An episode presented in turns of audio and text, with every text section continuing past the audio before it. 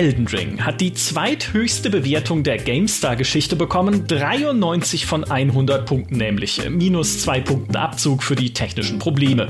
Das führte in den GameStar-Kommentaren zur nicht ganz unberechtigten Frage, Moment mal, welches Spiel hat denn dann die höchste Wertung bekommen? Die Antwort, es waren sogar mehrere Spiele, unsere Höchstwertung von 94 Punkten haben wir insgesamt viermal vergeben und eigentlich sogar viereinhalb Mal. Dazu kommt ein Zehnerpack zweithöchster Wertungen von 93 Punkten. Wenn man Elden Ring mal rausnimmt, das hat unterm Strich ja eh nur eine 91. Firlefanz. In diesem Podcast wollen wir schauen, welche Spiele wir am höchsten bewertet haben und aus welchen Gründen. Ich bin Micha, von mir stammt genau eine Wertung der folgenden Liste, nämlich die ganz am Ende. Als neutraler Beobachter unterstützt mich Manuel Fritsch, den ihr nicht nur als Testautor von GameStar.de kennt, sondern natürlich auch vom Podcast Urgestein Insert Moin, das gerade die 3000. Folge veröffentlicht hat. 3000! Wahnsinn! Moin Manu und herzlichen Glückwunsch nachträglich. Vielen lieben Dank auch an dieser Stelle nochmal und äh, schön, dass ich hier dabei sein kann als derjenige, der immer 120 Prozent im CMS bei euch eintragen will, aber es wird immer abgele abgelehnt. Ich verstehe bis heute nicht warum. Ja, Inside Moin würden wir definitiv mit 120 Punkten bewerten, das ist schon mal klar. Eigentlich hätte heute noch ein zweiter Kollege mit dabei sein sollen, nämlich Fritz, sodass, hier, sodass wir hier die Geburtsstunde eines neuen Formats erlebt hätten. Fritz und Fritsch. es ist Gold. Ja. Fritsch, Frit, Fritsches Fritz, Fritsch, Fische äh, und so weiter. Mhm. Ja, es öffnet unendliche Möglichkeiten an Wortwitzen. Das ist aber vorerst verschoben, nicht aufgehoben, aber verschoben, weil bei Fritz im Haus Geburt wird. Das ist der zweite Podcast in zwei Wochen, dessen Aufnahme Probleme hat, weil irgendwer irgendwo bohrt. da weiß ich nicht, was momentan in Deutschland los ist, aber so ist es nun mal. Äh, zurück zum Thema. Es geht, wie ich gesagt habe, um Wertungen von 93 oder 94 Punkten, die GameStar vergeben hat. All den Schrott, der 92 Punkte oder noch weniger bekommen hat, den klammern wir einfach aus. Das betrifft zum Beispiel 92er Spiele wie Curse of Monkey Island, Pillars of Eternity 1 und 2, Falcon 4.0 oder die nahezu unbekannten Indie-Juwelen GTA 5 und Red Dead Redemption 2. Skyrim oder Baldur's Gate 2, mein Gott, das ist schon Atemluftverschwendung, diese Titel überhaupt zu nennen mit ihren 91 Punkten.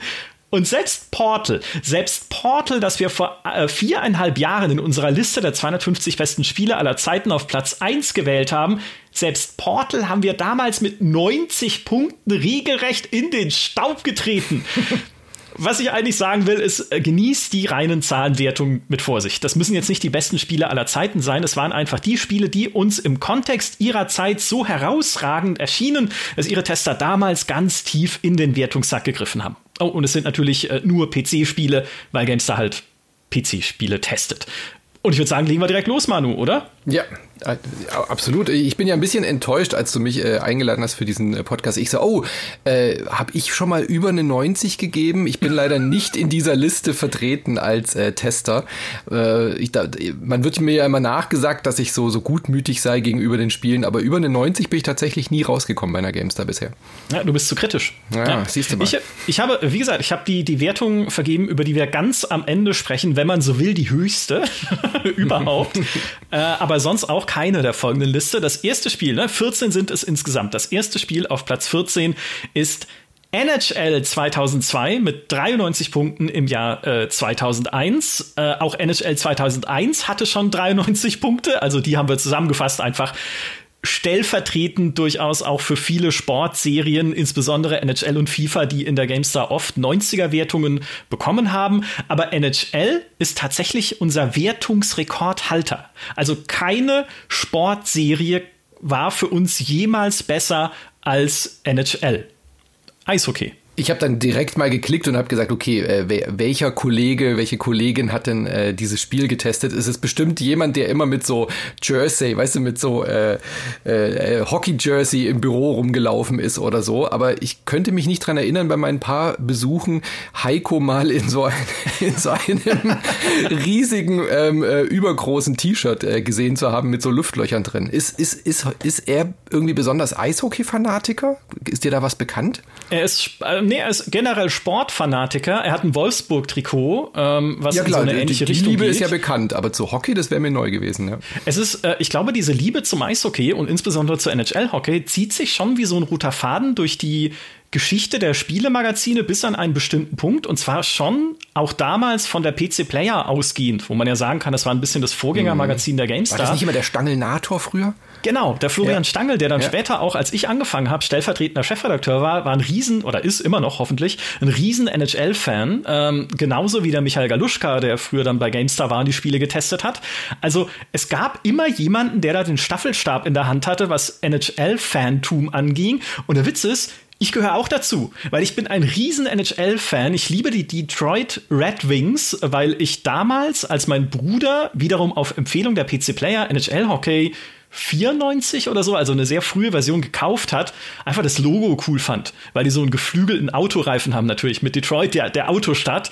Und dann habe ich gedacht, ja, das, das ist jetzt mein Verein. Und mein Bruder hat dann einfach gesagt, und mein Verein sind jetzt die Pittsburgh Penguins, weil ich mag Pinguine. Und seitdem lieben wir diese Vereine. So entsteht halt äh, Vereinstreue. Sehr schön. Man muss aber auch dazu sagen, äh, Eishockey ist auch ein cooler Sport. Also äh, zum Spielen äh, ist es halt so, so, so eine Hürde, den selber zu spielen, dass ich auch, auch verstehen kann, dass diese Faszination für virtuellen Eishockeysport äh, tatsächlich sehr groß ist, weil man versteht die Regeln, man muss diesen Puck ins Tor schießen. Das ist einfacher zu verstehen als äh, Baseball-Simulationen oder eben auch die Madden-Spiele, die ja durchaus sehr komplexe Regelwerke haben. Und bei NHL, also wer kennt's nicht, irgendwie mit Couch-Koop mäßig ein paar äh, Runden NHL zu zocken. Also das war, das war immer cool, das war immer, immer schön. Aber ich hätte nie erwartet, dass es hier in dieser Liste so eine hohe Wertung hat. Ja, es ist auch, es war durchaus begründet damals im Test. Es ist auch kein so ein Rohrkrepierer wie NHL 2002 mit 92 Punkten oder NHL 2003 mit katastrophalen 89. Äh, mein erstes NHL, das ich getestet habe, war NHL 2004 mit einer 91. Das war, glaube ich, überbewertet auch durchaus. Was allerdings der große Fortschritt war von NHL 2002, waren zwei Dinge damals. Das eine ist, bessere deutsche Kommentatoren, weil das immer ein Problem war der NHL-Serie. Die deutschen Kommentarstimmen, die englischen waren super, aber die deutschen waren so meh, ne, so langweilig. Und jetzt war eine Eishockey-Legende aus dem DSF mit dabei, nämlich Rick Amon. Ach geil, ja. Rick Amon, ja. Wer, wer Eishockey auch nur peripher tangiert hat in den äh, so 90er Jahren, kennt den. Er ist ein deutsch-kanadischer Eishockeyspieler, früher, glaube ich, in Düsseldorf gespielt und hat dann beim DSF lange Eishockeyspiele kommentiert, indem er auch auf so einen Bildschirm so, so Kreise gemalt hat und die Spieler eingekringelt und dann die in so einem Deutsch-Englisch die Spielzüge erklärt legendär. Also das ist tatsächlich, äh, da ist ihnen ein Coup gelungen sozusagen, dass sie halt mal eine bekannte Stimme engagiert haben ähm, als Kommentator. Das war das eine. Und das zweite, was NHL 2002 hatte, war etwas, was ich persönlich absolut verachte, aber Heiko mochte es damals, äh, nämlich ein Sammelkartensystem durch so besondere Leistungen wie Unterzahltore oh schaltest du Sammelkarten ja. frei mit denen du dann auch äh, die Spieler, die drauf abgebildet sind, auf dem Spielfeld boosten kannst. Ich mag sowas überhaupt nicht, weil ja, es ja, man muss ja dazu sagen, das war ja lang vor Microtransactions und solchen. Sachen wie FUT und sowas. Ja, da ja, hat das ja vielleicht stimmt. noch spielmechanisch irgendwie äh, als kecke Idee angemutet, aber heutzutage wird, rennt man bei sowas ja schreiend weg. Ja, ja, ja heute wird es als NFT verkauft oder sowas. Aber ähm, was ich halt sehr äh, oder eigentlich nicht daran mag, ist einfach dieses, ich will ja Spieler nicht mit so einer Zaubernummer boosten können. Ja, mein sportlicher Erfolg soll doch, soll doch davon kommen, dass ich das Spiel beherrsche und nicht davon, dass dass ich irgendwie eine Karte ausspielen kann und dann läuft er oder skatet jemand schneller. Also da muss ich sagen, finde ich so, ja, kann man noch mal, ja, da müssen wir drüber streiten jetzt äh, nach 21 Jahren. Äh, aber durchaus unser Urteil damals war, es ist tatsächlich eine dieser Sportspielfortsetzungen, die man sich auch kaufen kann, dank dieser Verbesserungen, wenn man den Vorgänger schon hat. Und äh, inzwischen sind wir aber auch in dem Aspekt bei GameStar-Tests äh, deutlich kritischer geworden, ne, weil wir sagen, okay, da erwarten wir jetzt inzwischen durchaus weitere Fortschritte, wenn man jedes Jahr wirklich sich eine neue Version kaufen soll und dann noch Ultimate Team-Karten. Ja, also dann bringt doch mal bitte auch was dafür. Und das andere ist, NHL-Hockey gibt es ja nicht mehr für den PC. Ja, EA hat die Serie für den PC eingestellt. Für die Konsolen erscheint es noch, aber es ist aus unserer Testsphäre entschwunden. Das Gute für euch ist da draußen, damit sind Sportspiele abgehakt. Auch du, Manu, musst dich damit geistig nicht mehr befassen. Sperr es in eine Schublade und vergiss es, denn jetzt kommt die Blockbildung und los geht es mit dem Action-Block. Dem Action-Block im 93er-Bereich und der wird angeführt von GTA 4. 93 äh, Punkte bekommen im Jahr äh, 2008. Da ist es im April für die Konsole erschienen und schon im Dezember für den PC. oh ja, das weiß ich noch. Da haben wir ewig drauf gewartet, dass es endlich für den PC kommt damals, ja. Ja. Und dann kam es raus und war technisch, also ich will sagen, nicht, also Grütze. Achtung, Probleme, Probleme, mit ATI-Karten, sage ich ja, nur. Ja, ah, genau, lief, nie, lief nicht auf AMD, äh, auf AMD-Karten. Heute ist es AMD ATI-Karten. Der Rockstar Social Club hat damals sein wundervolles Debüt gefeiert und nur rumgezickt in technischer Hinsicht. Also ähm, eigentlich ein ganz, ganz schlimmer Release, aber gleichzeitig war das ja damals für uns das erste GTA, das auch Publikumsmedien aufgegriffen haben. Also plötzlich hast du auch in der Financial Times Deutschland oder in der Zeit etwas über GTA gelesen. Und zwar zu Recht, ne, weil sie es erkannt haben als diese, diese bissige Gesellschaftskritik, die es ja einfach ist. Und ich glaube, das war damals auch mit einer der Aspekte, dass wir gesagt haben, dieses Spiel verdient auch so eine hohe Wertung, weil es halt auch dieses, diesen Bereich der, der Videospiele inzwischen transzendiert. Hm. Ja, ich erinnere mich, das war eine riesen Nummer. Da war immer auch diese Newsmeldungen waren ja voll davon, dass das Budget, das Werbebudget genauso groß ist wie die Spieleentwicklung. Also irgendwie von 500 Millionen war da die Rede. Ich erinnere mich auch noch, dass es am Times Square, das war das erste Videospiel meines Wissens nach, was auf dem Times Square die komplette Front als Werbeplakat hatte. So, ja. ja. Ähm, das war völlig abgefahren. Und ja, wie du schon gesagt hast, auch in Kulturmagazinen, im Feuilleton und so ist es aufgetaucht. Also was heute relativ üblich ist, also dass sowas wie Titelthesen Temperamente in den öffentlich-rechtlichen über Elden Ring spricht, das war ja zu GTA 4 Zeiten noch völlig außergewöhnlich, dass da eben auch mal im äh, Wirtschaftsteil mit den äh, mit mit Rockstar irgendwie ein Interview geführt wurde und solche Geschichten. Absolut. Ja, es ja. ging weit über unsere Spiele Bubble hinaus damals. Ja, die tragische Geschichte von GTA 4 ist nur, dass es heute einfach von GTA 5 überlagert wird. Mhm. Von diesem Koloss, ja, in dem ja eigentlich natürlich auch noch viel mehr möglich war. Du konntest viel mehr machen, auch in der Spielwelt, äh, das von uns aber nur 92 Punkte bekommen hat, also Schrott, ne?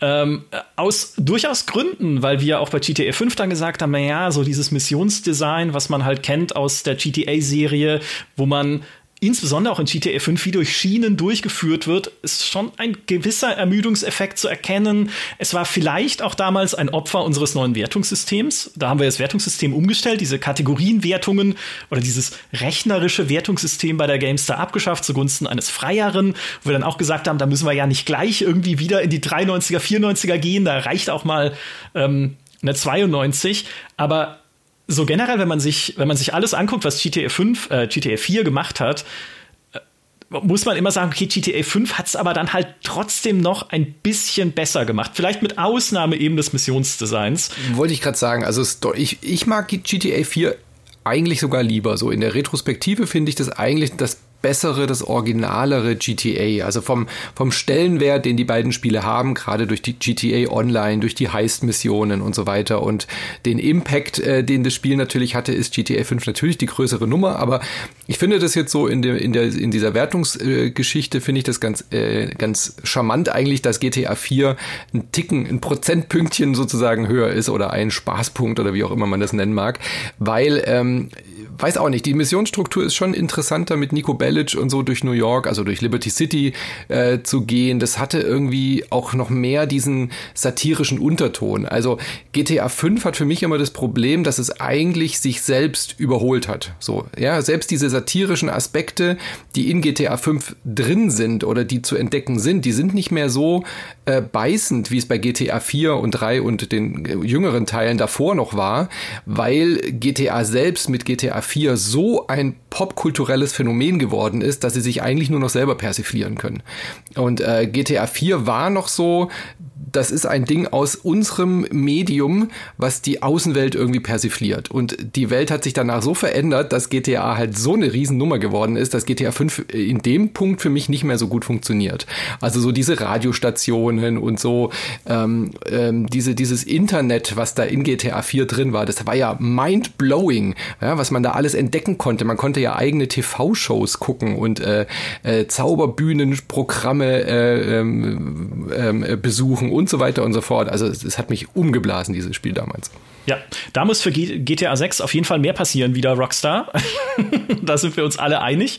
Ähm, es war äh, vielleicht eines noch, ne, es war ja auch technischen Fortschritt äh, für die Serie, weil sie damals zum ersten Mal diese Euphoria Physik Engine benutzt haben, wo dann die NPCs so rumgeragdollt sind und als Besitzer oder Halter oder Futternapföffner für zwei Ragdoll-Katzen kann ich bestätigen, dass die äh, sehr lustig immer äh, rumrollen und rum äh, sich, sich verbiegen. Also das vielleicht noch dazu, aber ja, äh, tatsächlich für uns ein, ein, ein, größerer Meilenstein in der GTA-Geschichte hat es äh, noch nicht gegeben. Mal gucken, was noch kommt. Das nächste Spiel auf der Liste, Manu, wiederum im Action-Block Half-Life 2. Auch ja. 93 Punkte im Jahr 2004 braucht man fast nichts mehr zu sagen, oder? Ja. Also gibt es einen PC-Titel, der wichtiger ist als Half-Life 2? Nein. Also, nee. Doch. es kommen noch ein paar. Es kommen noch ein paar. Ähm, aber Half-Life 2 war ja schon allein damals so aufgeblasen durch diese Vorabtests bei Valve. Valve hat ja damals Journalisten zu sich eingeladen, um das Spiel direkt vor Ort in Seattle zu testen, in den Valve-Büroräumen, wo wir gesagt haben, da machen wir nicht mit, das ist uns irgendwie zu viel Beeinflussung, wir wollen das in Ruhe zu Hause testen. Und dann sind aber natürlich diese ganzen frühen Tests auch schon vor unserem erschienen. Und das waren ja insbesondere in der englischsprachigen Presse Traumwertungen. Ich weiß noch, wie ich am Flughafen in England nach einem Total War Termin, ich glaube zu Medieval 2, mir eine PC Gamer gekauft habe. Da war der Half-Life 2 Test drin, 97 Punkte. Und ich dachte, wow, also ja, Gott ist als Spiel auf die Erde gekommen, so ein bisschen. Ja, kann man drüber streiten, ob es am Ende so war. Ja. Ich dachte, du wolltest streiten, deswegen habe ich diese dramatische Pause gemacht. Ach so, nein, ich, ich kann das total nachvollziehen. Ich war ja zu der Zeit, als es rauskam, war ich ja quasi Leser. Ich kann mich voll dran erinnern an diese Phase und wie ich auch die Gamester dafür gefeiert habe, dass ihr quasi nicht zu diesen Tests hingefahren seid. So, ja, das fand ich schon auch cool. Aber natürlich war man gleichzeitig auch so ein bisschen so, na, ich würde jetzt aber schon gern wissen, wie es ist und ob es wirklich so gut ist. Aber ähm, ja, es wurde dann ja, wurde dann ja nachgereicht. Ja.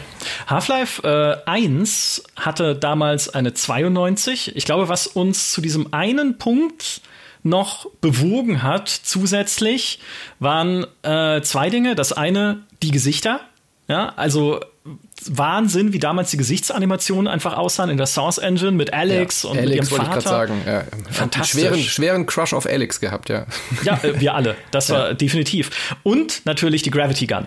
Weil oh, die Gravity Gun, da hattest du dann auch, ne, endlich mal wieder eine auch originelle Waffenidee für einen Shooter. Ne? Nicht nur irgendwie die üblichen Verdächtigen von der Pumpgun bis zum Maschinengewehr, sondern hey, damit kannst du kreativ was machen. Das kannst du für Puzzles einsetzen. Auch schön.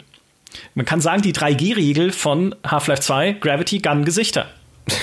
ja, absolut, die 3G-Regel. ja, ich stimme dir da voll zu. Also ich meine, wie gesagt, Half-Life 2 ist ein Meisterwerk, definitiv. Man könnte jetzt eher darüber streiten, ob die 93 tatsächlich ein Ticken zu niedrig ist. Auch im Gesamtkontext der aller PC-Wertungen würde ich sagen, äh, hätte man da ruhig noch ein bisschen was drauflegen können. Weil äh, mir fällt echt wenig ein, was an dem Spiel so nicht gut funktioniert hat. Das war technisch war das sauber im Vergleich zu so einem GTA 4, soweit ich mich erinnern kann, war das ja, weil es ja für PC entwickelt wurde, jetzt ja auch irgendwie kein halbgarer Port oder solche Geschichten. Und ja, also ich, äh, gerade dieses Experimentelle, da haben viele, viele Shooter sich so viel von abgeschnitten. Natürlich war Half-Life 1 nochmal so ein bisschen revolutionärer, aber Half-Life 2, finde ich, hat diese Formel so ähm, genial weitergeführt, ohne sich komplett zu verändern und aber dann eben auch diese, diese, diese Geschichte, die halt so fesselnd war und diese Atmosphäre in dieser Welt. Bin immer noch sehr, sehr traurig, dass da irgendwie das so mittendrin stehen geblieben ist mit diesen Episoden. Ja, das wäre tatsächlich auch meine, die einzige größere Kritik, die ich an Half-Life 2 hätte, ist halt nie abgeschlossen worden. Ne? Genau die Episoden bis Episode 2, Gabe Newell hat mir eine dritte versprochen, habe ich nie bekommen. Half-Life Alex deutet jetzt wieder an, ich sage nicht wie, dass es irgendwie weitergehen könnte, aber auch das ist dann noch nicht erschienen. Also mh, hm, ein unvollendetes Werk dieses Half-Life. Plus, äh, was es damals noch hatte, was heute natürlich für uns absolut Usus ist, aber damals sehr viele Leute erregt hat. Es war das erste Spiel, auch insbesondere Singleplayer-Spiel, ne, das an Steam gekettet war. Hm, an diese kleine Plattform. Ja, das war die Erfindung des äh, Online-Keys, oder? Äh, ab dem Moment ging alles bergab. Ja, ja, guck uns heute an. Na, was ist aus uns geworden? Schrecklich. Hey, aber das, das muss man sich nochmal in Erinnerung rufen, weil in letzter Zeit, als der Epic Game Store zum Beispiel jetzt neu kam, ja, wo dann die ganzen Leute so, oh, wir haben doch schon Steam und was macht denn der Scheiß jetzt wieder und so weiter und ich nur so, äh, wart ihr nicht bei Half-Life 2 released? Dabei? Habt ihr das nicht mitbekommen, was es da für Aufschrei gab, dass jetzt äh, sich eine Firma erdreist, eine, eine, äh, ein Spiel, was man im Laden kauft, an einen ähm, Online-Dienst zu koppeln? Das war ja absurd, diese Diskussion. Also da waren Hefte voll damals äh, mit Leserbriefen und mit erbosten Zuschriften. Wenn es das Wort damals schon gegeben hätte, das wäre ein astreiner Shitstorm gewesen damals. Ja, ich kann mich auch noch erinnern, wie wir das in der Redaktion diskutiert haben, ob man für diese Online-Bindung auch abwerten muss. Und auch damals haben wir halt gesagt, nee, das ist ein Faktor außerhalb des eigentlichen Spiels. Also die Wertung soll die Qualität des Spiels einfangen, aber nicht das drumherum. Kann man auch anders sehen, ne? gab es durchaus auch andere Philosophien, aber deswegen hat das dann auch seine verdiente, wie wir heute auch sagen würden, 93 ja. gekriegt. Aber würdest du sagen, das war vielleicht auch der Genickbruch für Half-Life 3, weil es dadurch so erfolgreich wurde für Valve und Steam? Äh, also Valve hat halt so viel Geld mit dieser Idee verdient, weil halt danach alle, also der PC-Markt hat sich ja erholt äh, wie nichts anderes zuvor. Äh, nachdem Steam quasi dieses Monopol ähm, geschaffen hat, dass man PC-Spiele einfach nur noch online kauft und sich dieser Markt vom Retail komplett zurückzieht, lange äh, auf den Konsolen ist es ja bis heute noch nicht so extrem auf, diesen, auf diese Digitalschiene. Und ich glaube schon, dass Half-Life 2 beziehungsweise ähm, die Serie Opfer ihres einen, eigenen Erfolgs wurde. Ja, ich glaube auch. Also Steam verschafft einfach Valve ein so ein so üppiges Bett an Geld, dass sie gar nicht drüber nachdenken müssen, ja überhaupt irgendwas zu Half-Life noch zu machen, um Geld zu verdienen. Also sie brauchen es einfach nicht mehr. Und ich glaube, Valve, äh, wir hatten auch schon mal einen Podcast darüber gemacht, wo wir Valve genauer analysiert haben, die ticken deswegen auch anders, als es ein normaler Entwickler oder Publisher tun würde.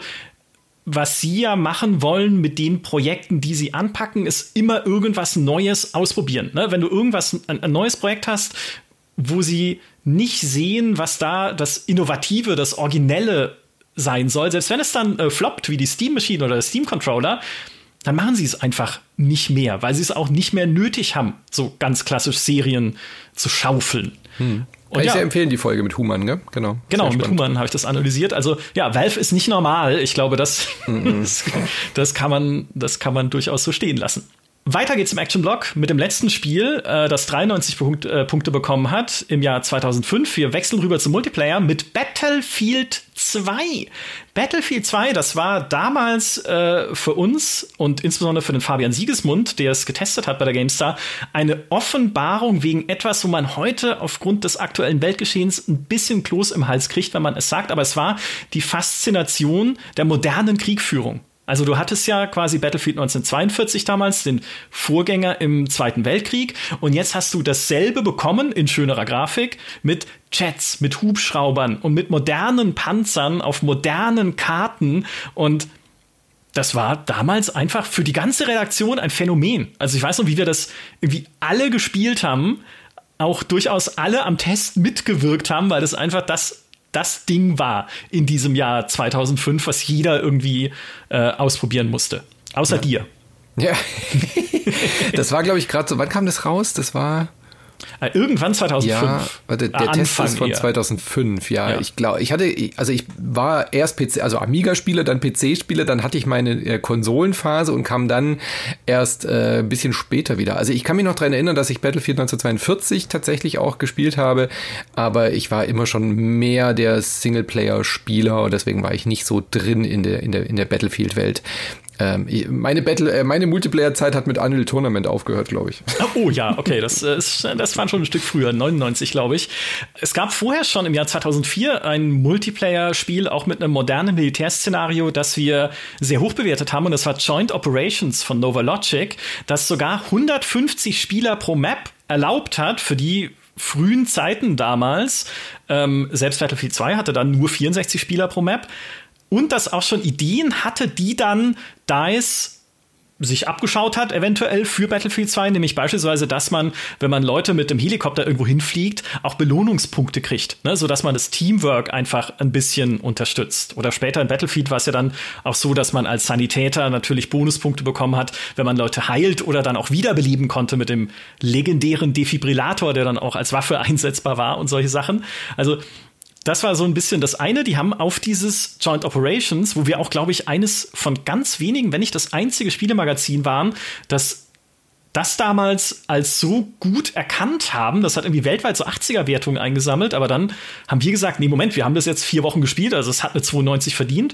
Und dann kommt DICE und macht es einfach noch mal einen Ticken besser. Ich glaube, so kamen dann auch diese 93 Punkte zustande. Natürlich äh, auch ein Aspekt der Commander-Modus den ja heute vielleicht noch der ein oder andere vermissen mag, ähm, wenn man ein modernes Battlefield startet. Ne? Diese Idee einfach als einerseits schon normaler Soldat auf dem Schlachtfeld zu sein, andererseits aber auch diese Unterstützungs- Sachen da einsetzen zu können, das Radar und den Artillerieschlag und Versorgungskisten abzuwerfen und dann kann dein Team gegen dich meutern und jemand anders hochvoten, der eigentlich Commander sein sollte. Also ganz coole Feature-Ideen einfach drin. Du, im Namen aller GameStar-LeserInnen, ja, äh, ich klicke hier gerade auf Joint Operations und sehe ein Videospecial, die Wertungskonferenz mit einer sehr jungen Petra und Markus. Und warum gibt's diese Wertungskonferenz-Videos nicht mehr? Die, die waren doch immer super.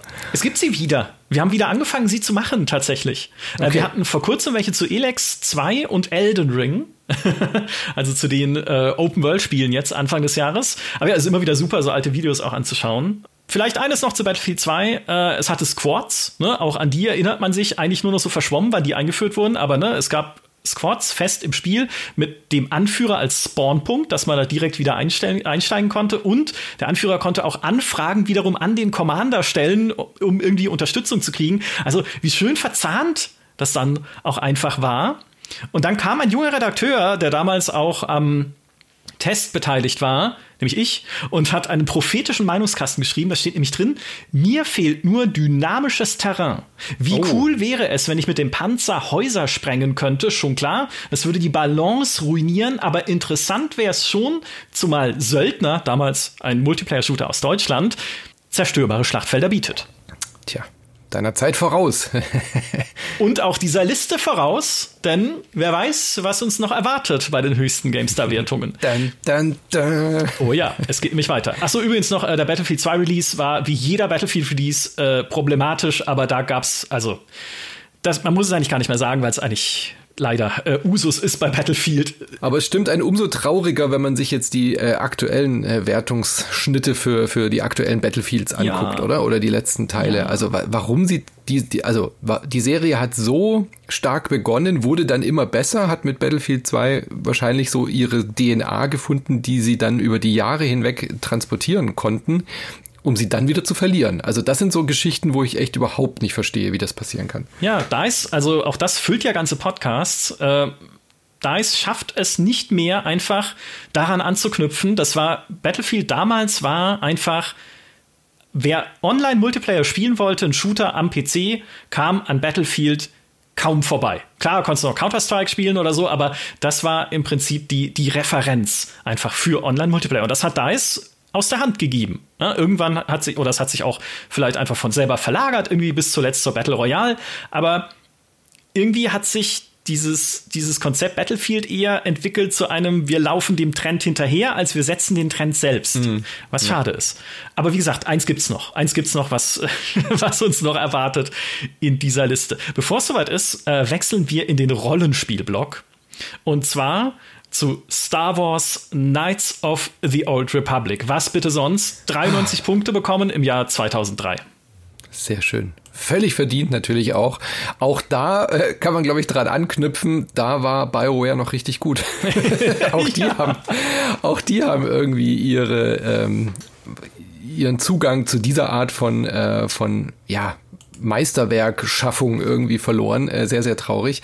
Auch ganz aktuell, weil KOTOR kommt ja zurück. Das ist doch gerade jetzt auch wieder neu geportet worden für die Switch, wenn es mich nicht täuscht, gell? Ja, und es gibt ein Remake, das gerade in Arbeit ist von Aspire Interactive, äh, das zur Embracer Group gehört, also im Prinzip zu THQ Nordic und Co. Äh, bin sehr gespannt, ob das auch diese, weil wenn man heute Star Wars Knights of the Old Republic spielt, dann merkst du schon so ein paar Sachen, das Kampfsystem und wie die Locations designt sind und so. Das kannst du heute so nicht mehr machen, eins zu eins. Ne? Aber du kannst natürlich eigentlich das in die Moderne retten, was dieses Spiel ausgezeichnet hat, nämlich, oder was uns damals natürlich auch begeistert hat, einerseits die fantastischen Charaktere und Quests, die da drin war, und das Moralsystem natürlich. Ja, ganz vorne mit dabei. Also sowas, was, was dann Jahre später im Rollenspielbereich oder auch in Adventures und Telltale und Co. und so weiter, was ja dann irgendwie relativ häufig war, aber als Kotor rauskam, war das ja so mindblowing. Also man hatte ein Rollenspiel mit der Tiefe und mit den Optionen und mit der, mit dem Umfang von, ja, ähnlichen Titeln wie eben Baldur's Gate, noch dazu mit dem Sahnehäubchen, dass es eine Star Wars Lizenz war und es war kein, das war keine Schrottlizenz Umsetzung, sondern das war ja ein komplett eigenständiges Spiel. Du konntest KOTOR auch genießen, wenn du noch nie Star Wars gesehen hast, weil es ja in diesen Old Republic äh, spielt. Trotzdem hattest du eben ein Science-Fiction-Rollenspiel. Auch wenn du kein Star Wars-Fan warst, war das cool. Es war irgendwie was anderes, es war was Besonderes. Und dann hattest du dieses Moralsystem, was ja so wie äh, zu nichts anderem passt wie zu Star Wars. Ja, so dieser ewige Kampf zwischen Gut und Böse und äh, hast dann aber da trotzdem so Grautöne drin gehabt, äh, dass du wirklich bei den Quests äh, überlegen und entscheiden musstest. Und was für mich auch damals wichtig war, es war halt auch ein cooles Kampfsystem. Also BioWare hat es ja richtig gut hingekriegt, diese, diese Action, die Star Wars eigentlich ausmacht, in ein, naja, rundenbasiertes, äh, taktisches Kampfsystem zu packen oder, oder ja, faszinierend. Also ich bin bis heute begeistert, wie, wie gut diese Mischung funktioniert hat, weil auf dem Papier denkt man ja erstmal, oh, ob das gut geht. Ja, das, das, hat, das ist einfach ein so stimmiges Gesamtpaket. Also es gibt auch nichts, Klar, aus heutiger Sicht, wie gesagt, es gibt veraltete Dinge, aber damals nichts, auf das man den Finger legen konnte und sagen, das macht's nicht gut. Und wie gesagt, die, allein schon dieses Setting, wie du gesagt hast, die alte Republik, ne? Hey, es ist Star Wars, aber es ist halt mal kein Vater-Sohn-Drama mit den Skywalkers, sondern ein neues Setting in diesem Universum mit bekannten Motiven, ne? Die Sith-Raumschiffe sind immer noch irgendwie dreieckig wie ein Sternzerstörer, aber sie zeigen dieses Setting mal aus einer aus einem neuen Blickwinkel, was ja immer super ist, gerade wenn man dieses Universum so liebt. Plus dann sind halt so geniale Charaktere drin wie HK 47. HK steht für Heiko Klinge, wie wir jetzt im Nachgang wissen. Der Assassinen-Druide, der halt einfach Sachen sagt wie, soll ich sie für euch atomisieren, Meister? Wenn du im Gespräch bist und jemand nervt dich. Und du kannst so abgründig böse sein in diesem Spiel, wie du es nicht mal in Mass Effect kannst, dann später. Nämlich, wenn äh, du zahlbar den Wookie, der dir eine Lebensschuld geschworen hat, also die, den heiligsten Bund quasi mit dir, mit deinem Hauptcharakter eingegangen ist, den es im Wookie-Universum gibt, wenn du ihn dazu bringen kannst, seine beste Freundin Mission zu töten, weil sie sich gegen dich stellt, wenn du Sith bist, also wenn du böse bist. Und er muss das dann tun. Und es ist eine, eine herzzerreißende Szene, aber du kannst da sitzen und schief äh, dein, dein schiefes Palpatine-Lächeln einfach aufsetzen und dir denken, haha, das fühlt sich halt wirklich so verschlagen und ab, abgrundtief böse an. Ja, sehr gut gemacht, BioWare. Ja, absolut. Und ich glaube auch, dass die Entscheidung, dann äh, ein Kotor-Spiel zu machen, sie auch total befreit hat. Also, äh, weil sie eben nicht gefangen waren in diesem äh, Zwischenraum zwischen Episode 4 und 5 oder sowas, weißt du, mit den immer gleichen Charakteren, wo man schon irgendwie alle Geschichten hundertmal gehört hat, auch damals schon, ähm, was halt viele Disney oder äh, damals eben Star Wars LucasArts Spiele dann eben auch so hatten. So, das hatten die ja nicht. Die waren halt wirklich befreit und haben wirklich eine tolle Geschichte erzählt. Und trotzdem hast du dich ja, auch wenn es nicht diese bekannten Charaktere waren aus den Filmen, hatte man ja trotzdem das Gefühl, man ist einfach der geilste Jedi oder der geilste Sith, ja, weil man ja wirklich auch mit dem Lichtschwert dann gekämpft hat und diese Machtkräfte hatte. Fantastisch, ja. Ich bin sehr gespannt, wie sie, wie du schon gesagt hast, dieses Remake angehen, weil da muss schon ordentlich was überarbeitet werden. Also ich denke so an äh, das Mafia-Remake, das hat sich ja komplett anders angefühlt jetzt zum Beispiel, was wir neulich hatten. Gehen sie wirklich so weit? Weil eine reine Portierung wird heutzutage nicht mehr funktionieren. Dafür hatten wir zu viel Mass Effect und zu viele andere äh, gute Spiele, die hier auch vielleicht in der Liste noch auftauchen. Ja, plus, wenn man es schon gespielt hat, weiß man natürlich schon einen der genialsten Story-Twists. Oder wenn man den GameStar-Podcast gehört hat und Dimi mal wieder gespoilert hat. Ja. ja, oder Maurice. Maurice ist da auch immer ganz vorne mit dabei. Aber äh, das tun wir an dieser Stelle nicht. Wir sagen nur, es gab einen guten Twist. Äh, ne? Also äh, spiel's mal. oder wartet auf das Remake. Wie auch immer. Eins kann ich dazu noch sagen, äh, es ist auch eines der Spiele, die mir zeigen, wie ermüdend es manchmal sein kann, bei GameStar zu arbeiten, denn es hat von uns damals 93 Punkte bekommen im Test und auch im deutschen Nachtest, also der deutschen Vertonung, die echt gut war. Trotzdem standen in unserer Datenbank 92 Punkte, weil wir früher mal irgendwann alternde Spiele automatisch abgewertet haben pro Jahr irgendwie um ein paar Punkte und diese Wertung muss dann irgendwie in unsere Datenbank übernommen worden sein und ich bin halb verrückt geworden, als ich diese Liste hier durchgegangen bin, um zu gucken, was ist denn jetzt die richtige Wertung?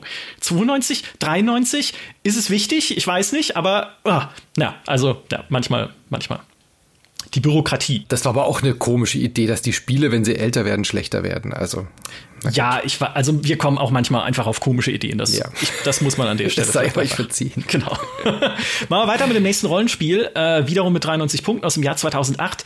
Fallout 3. Wuhu. Fallout 3. Äh, ich hätte, also ich habe damals schon gedacht, was? 93 Punkte, so gut wie KOTOR, seriously, aber was auch Fallout war, als Kind seiner Zeit, war echt eine Offenbarung, dass sie diesen ultimativen Rollenspielklassiker Fallout, der immer wieder ja. rumgereicht wird, wenn es heißt, okay, was war denn jetzt, was waren denn so die besten Rollenspiele, die du je gespielt hast? Alle haben immer gesagt Fallout 2 und jetzt nimmt den Bethesda als neuer Eigentümer damals der Fallout-Marke und versetzt ihn in 3D. Und zwar richtig gut. Also äh, das war ja Blasphemie zu der Zeit, als es angekündigt wurde. Aber ich finde auch absolut verdient. Ich habe ja eine eigene, wir haben ja einen ganz langen Podcast gemacht, der Fritz und ich, da kommt die Connection wieder, Fritz Fritsch Connection. Ja. Ähm, wir haben ja hier ein äh, Joint Venture Format äh, Games That Made Me, der sowohl bei GameStar Plus als eben auch bei Insert Moin läuft. Und da habe ich mit Fritz gesprochen, welches Spiel ihn besonders geprägt hat. Und er hat Fallout 3 äh, auch genannt oder die Fallout-Serie, weil die dafür gesorgt hat, laut äh, diesem Podcast, dass er er bei der GameStar gearbeitet hat, weil er das eben im Bewerbungsgespräch genannt hat. Und dann haben wir ewig lang über Fallout gesprochen, auch diesen Transfer von Fallout 2 oder 1, das ist ja fast das gleiche Spiel, die kam ja äh, mit einem Jahr Abstand nur raus. Und dann dieser riesige Sprung zu Fallout 3, dass das gut gegangen ist, ist bis heute äh, echt eine Riesenüberraschung. Also ich liebe die ersten beiden Teile, aber Fallout 3 war für mich dann schon auch das Spiel, wie du gesagt hast, es war eine Offenbarung, dass dieser Humor, dieses Rollenspiel-typische, diese guten Geschichten, dieses sehr, sehr Einzigartige, was Fallout hat. Einerseits eben diese, diese Ernsthaftigkeit zu haben, wirkliche Menschen mit Problemen zu zeigen, aber dann trotzdem immer wieder diese, diesen Sprung in dieses alberne, ähm, hysterisch lustige, überzogene zu haben, mit diesem 50er Jahre äh, Postapokalypse Sci-Fi-Setting, was so äh, die, die, diese amerikanische Popkultur widerspiegelt. Also, dass sie das gepackt haben und einfach in die 3D-Engine von Bethesda ge gezogen haben, unfassbar, dass das funktioniert hat, aber ist bis heute gut spielbar. Also ich finde ein richtig, richtig gutes Rollenspiel bis heute. Ja, mit einem der besten Anfänge der Spielegeschichte, ne, indem du Sowieso. deine eigene Geburt erlebst und dann dein Aufwachsen im Bunker gemeinsam mit deinem Vater, der in der englischen Version von Liam Neeson vertont wird. auch, auch eigentlich völlig absurd. Plus dann, wenn du zum ersten Mal nach draußen kommst, dieser Panoramablick über das zerstörte Washington DC mit dem Washington Monument am Horizont und du, du stehst da und denkst, wow. Ja? Also da bist du schon voll drin in diesem Fallout-Universum. Da war an dem Punkt für mich schon vergessen, dass es jemals 2D-Fallouts gab, ja, die ich natürlich ja, ja. sehr in mein Herz geschlossen habe. Ihr wisst, was ich meine. Plus auch, ne, wie du gesagt hast, die Quests, die Charaktere, die drin stecken. Und da finde ich auch immer wieder, wie bei Skyrim übrigens auch, wenn ich Wikis lese, neue Details, was man noch irgendwie mhm. anders hätte machen können oder welche anderen Lösungswege es gab. Ich wusste zum Beispiel nicht, dass Mr. Burke dieser zwielichtige Typ, der dich auffordert, Megaton zu sprengen. Die Stadt, die um einen nicht explodierten Atomsprengkopf herum aufgebaut wurde. Einer der besten Quests aller Rollenspiele ever. So ich, gut. Diese, diese Welt, ja. Und er will ja, dass man die sprengt, damit sein Chef freie Sicht hat vom Penthouse aus und diesen Hüttenhaufen nicht sehen muss. Und was ich nicht wusste ist, also man kann natürlich mit dem gemeinsame Sache machen, man kann natürlich Megaton sprengen, ne? dann verlierst du auch Karma-Punkte, die es damals noch gab in Fallout. Fallout. Äh, in Fallout 4 dann leider nicht mehr. Und äh, wenn man aber einen weiblichen Charakter spielt, dann kann man Mr. Burke auch umgarnen, damit er sich in dich verliebt, seinen Plan aufgibt und dir dann sogar im späteren Spielverlauf noch Liebesbriefe schickt. Das ist so super. Das Spiel ist so, es hat so viele Sachen, die man, äh, selbst wenn man es dreimal durchspielt, irgendwie vielleicht ver verpassen kann oder nie sehen können wird. Ähm, fantastisch. Habe ich auch in der Recherche für den anderen Podcast ganz viele Sachen aus den ersten beiden Teilen noch gefunden und so weiter. Ähm, vor allem, was ich auch noch rausstellen möchte, Half-Life, äh Quatsch, ähm, Fallout 3, jetzt sind wir schon bei Half-Life 3, äh, Fallout 3 hatte auch ein gutes Kampfsystem Äh, ich habe es ja schon angedeutet, ich mag rundenbasierte Systeme und Fallout 1 und 2 war ja auch ein klassisches rundenbasiertes System. Und äh, dieses WETS-System, das war wirklich eine coole Überarbeitung, ja. dass du halt aus der Ego-Perspektive oder aus der Third Person dann eben kämpfst, ähm, jederzeit pausieren kannst, um diese eigenen Glied, äh, die einzelnen Gliedmaße anzuvisieren. Also dann wirklich so einem Supermutanten irgendwie den linken Fuß wegzuschießen oder so. Ja, großartig mit diesen Prozentanzeigen. Das hat so gut funktioniert und hatte trotz dieser Unterbrechung so einen guten Flow, weil er dann in dieser Zeitlupenmodus kam. Du konntest aber trotzdem eben überlegen, was mache ich jetzt, was ist gerade das Sinnvollste, ziehe ich mich zurück, versuche ich den irgendwie zu schwächen, hat er eine empfindliche Stelle.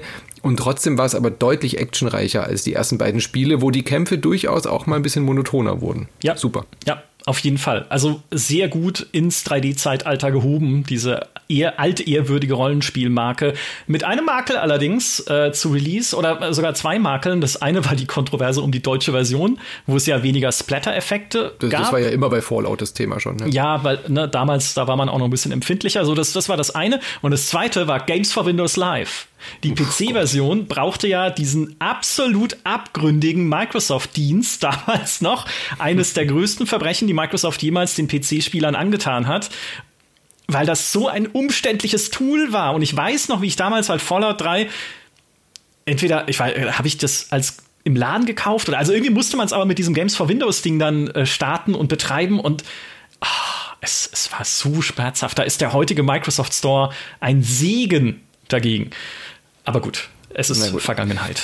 Was ich noch gerne wissen würde, warum ist äh, Fallout New Vegas nicht höher bewertet? Das ist für mich tatsächlich noch mal einen Ticken besser als Fallout 3. Das scheint ja dann eine schlechtere Wertung bekommen zu haben. Ja, ich glaube, das war damals einerseits so ein bisschen, es war halt nicht der Meilenstein, der äh, Fallout 3 war, was dieses, was hm. diese Engine, äh, diesen Engine-Übergang von 2D zu 3D ausgemacht hat. Und wir haben es damals auch, ich glaube, äh, sogar vergleichsweise niedrig bewertet mit einem mittleren 80er, mittleren bis hohen 80er, weil es halt auch einfach technisch nicht mehr so auf der Höhe war. Ähm, und man, also es hatte halt schon so ein bisschen einen Ermüdungseffekt. Für uns damals, ich würde zustimmen, Fallout New Vegas ist das beste neue Fallout. Also, was es an Geschichten erzählt, was da drin steckt, mit dem, allein das Kannibalen-Casino ist ja. pures Gold. Absolut. Aber Fallout 3, äh, zumindest wertungsmäßig, für uns der, der Meilenstein dieser Serie. Ja, ja ich kann schon, also ich meine, Fallout New Vegas hat, äh, ist halt insofern auch nur ein, wie ein riesiges DLC-Paket sozusagen. Es ist ja eigentlich Fallout 3 mit einem, mit einer anderen, anderen Region. Es ist schon ein eigenes Spiel, aber ja, kann man schon nachvollziehen. Ja, ja Fallout New Vegas aber auch der Grund, oh, dass Christian Schmidt war damals wohl so streng, sehe ich gerade. Ja, ja, ja. Schon durchaus aber der Grund auch Fallout New Vegas, dass 88, man bis heute sagt, ja, 88 ist auch okay, aber okay. Dass, äh, dass wir bis heute sagen, äh, gibt einfach Obsidian wieder Fallout. Jetzt gehört es doch auch wieder zu einer Familie. Gehören beide Microsoft, Obsidian und Bethesda. Also lasst sie doch einfach wieder ein neues Fallout machen. Das kostet ja nichts. Ihr habt's ja. Sie das ist ja ein Traum, oder? Jetzt sitzen sie alle zusammen, ja. ja. Aber ja gut, wer weiß. Wer weiß, was noch kommt. Äh, was auf jeden Fall noch kommt, ist das nächste Spiel im Rollenspielblock, äh, das vorletzte, nämlich Divinity Original Sin 2. Auch seine 93 äh, Punkte bekommen im Jahr 2017. Müsste eigentlich eines der jüngsten Spiele sein in dieser Liste.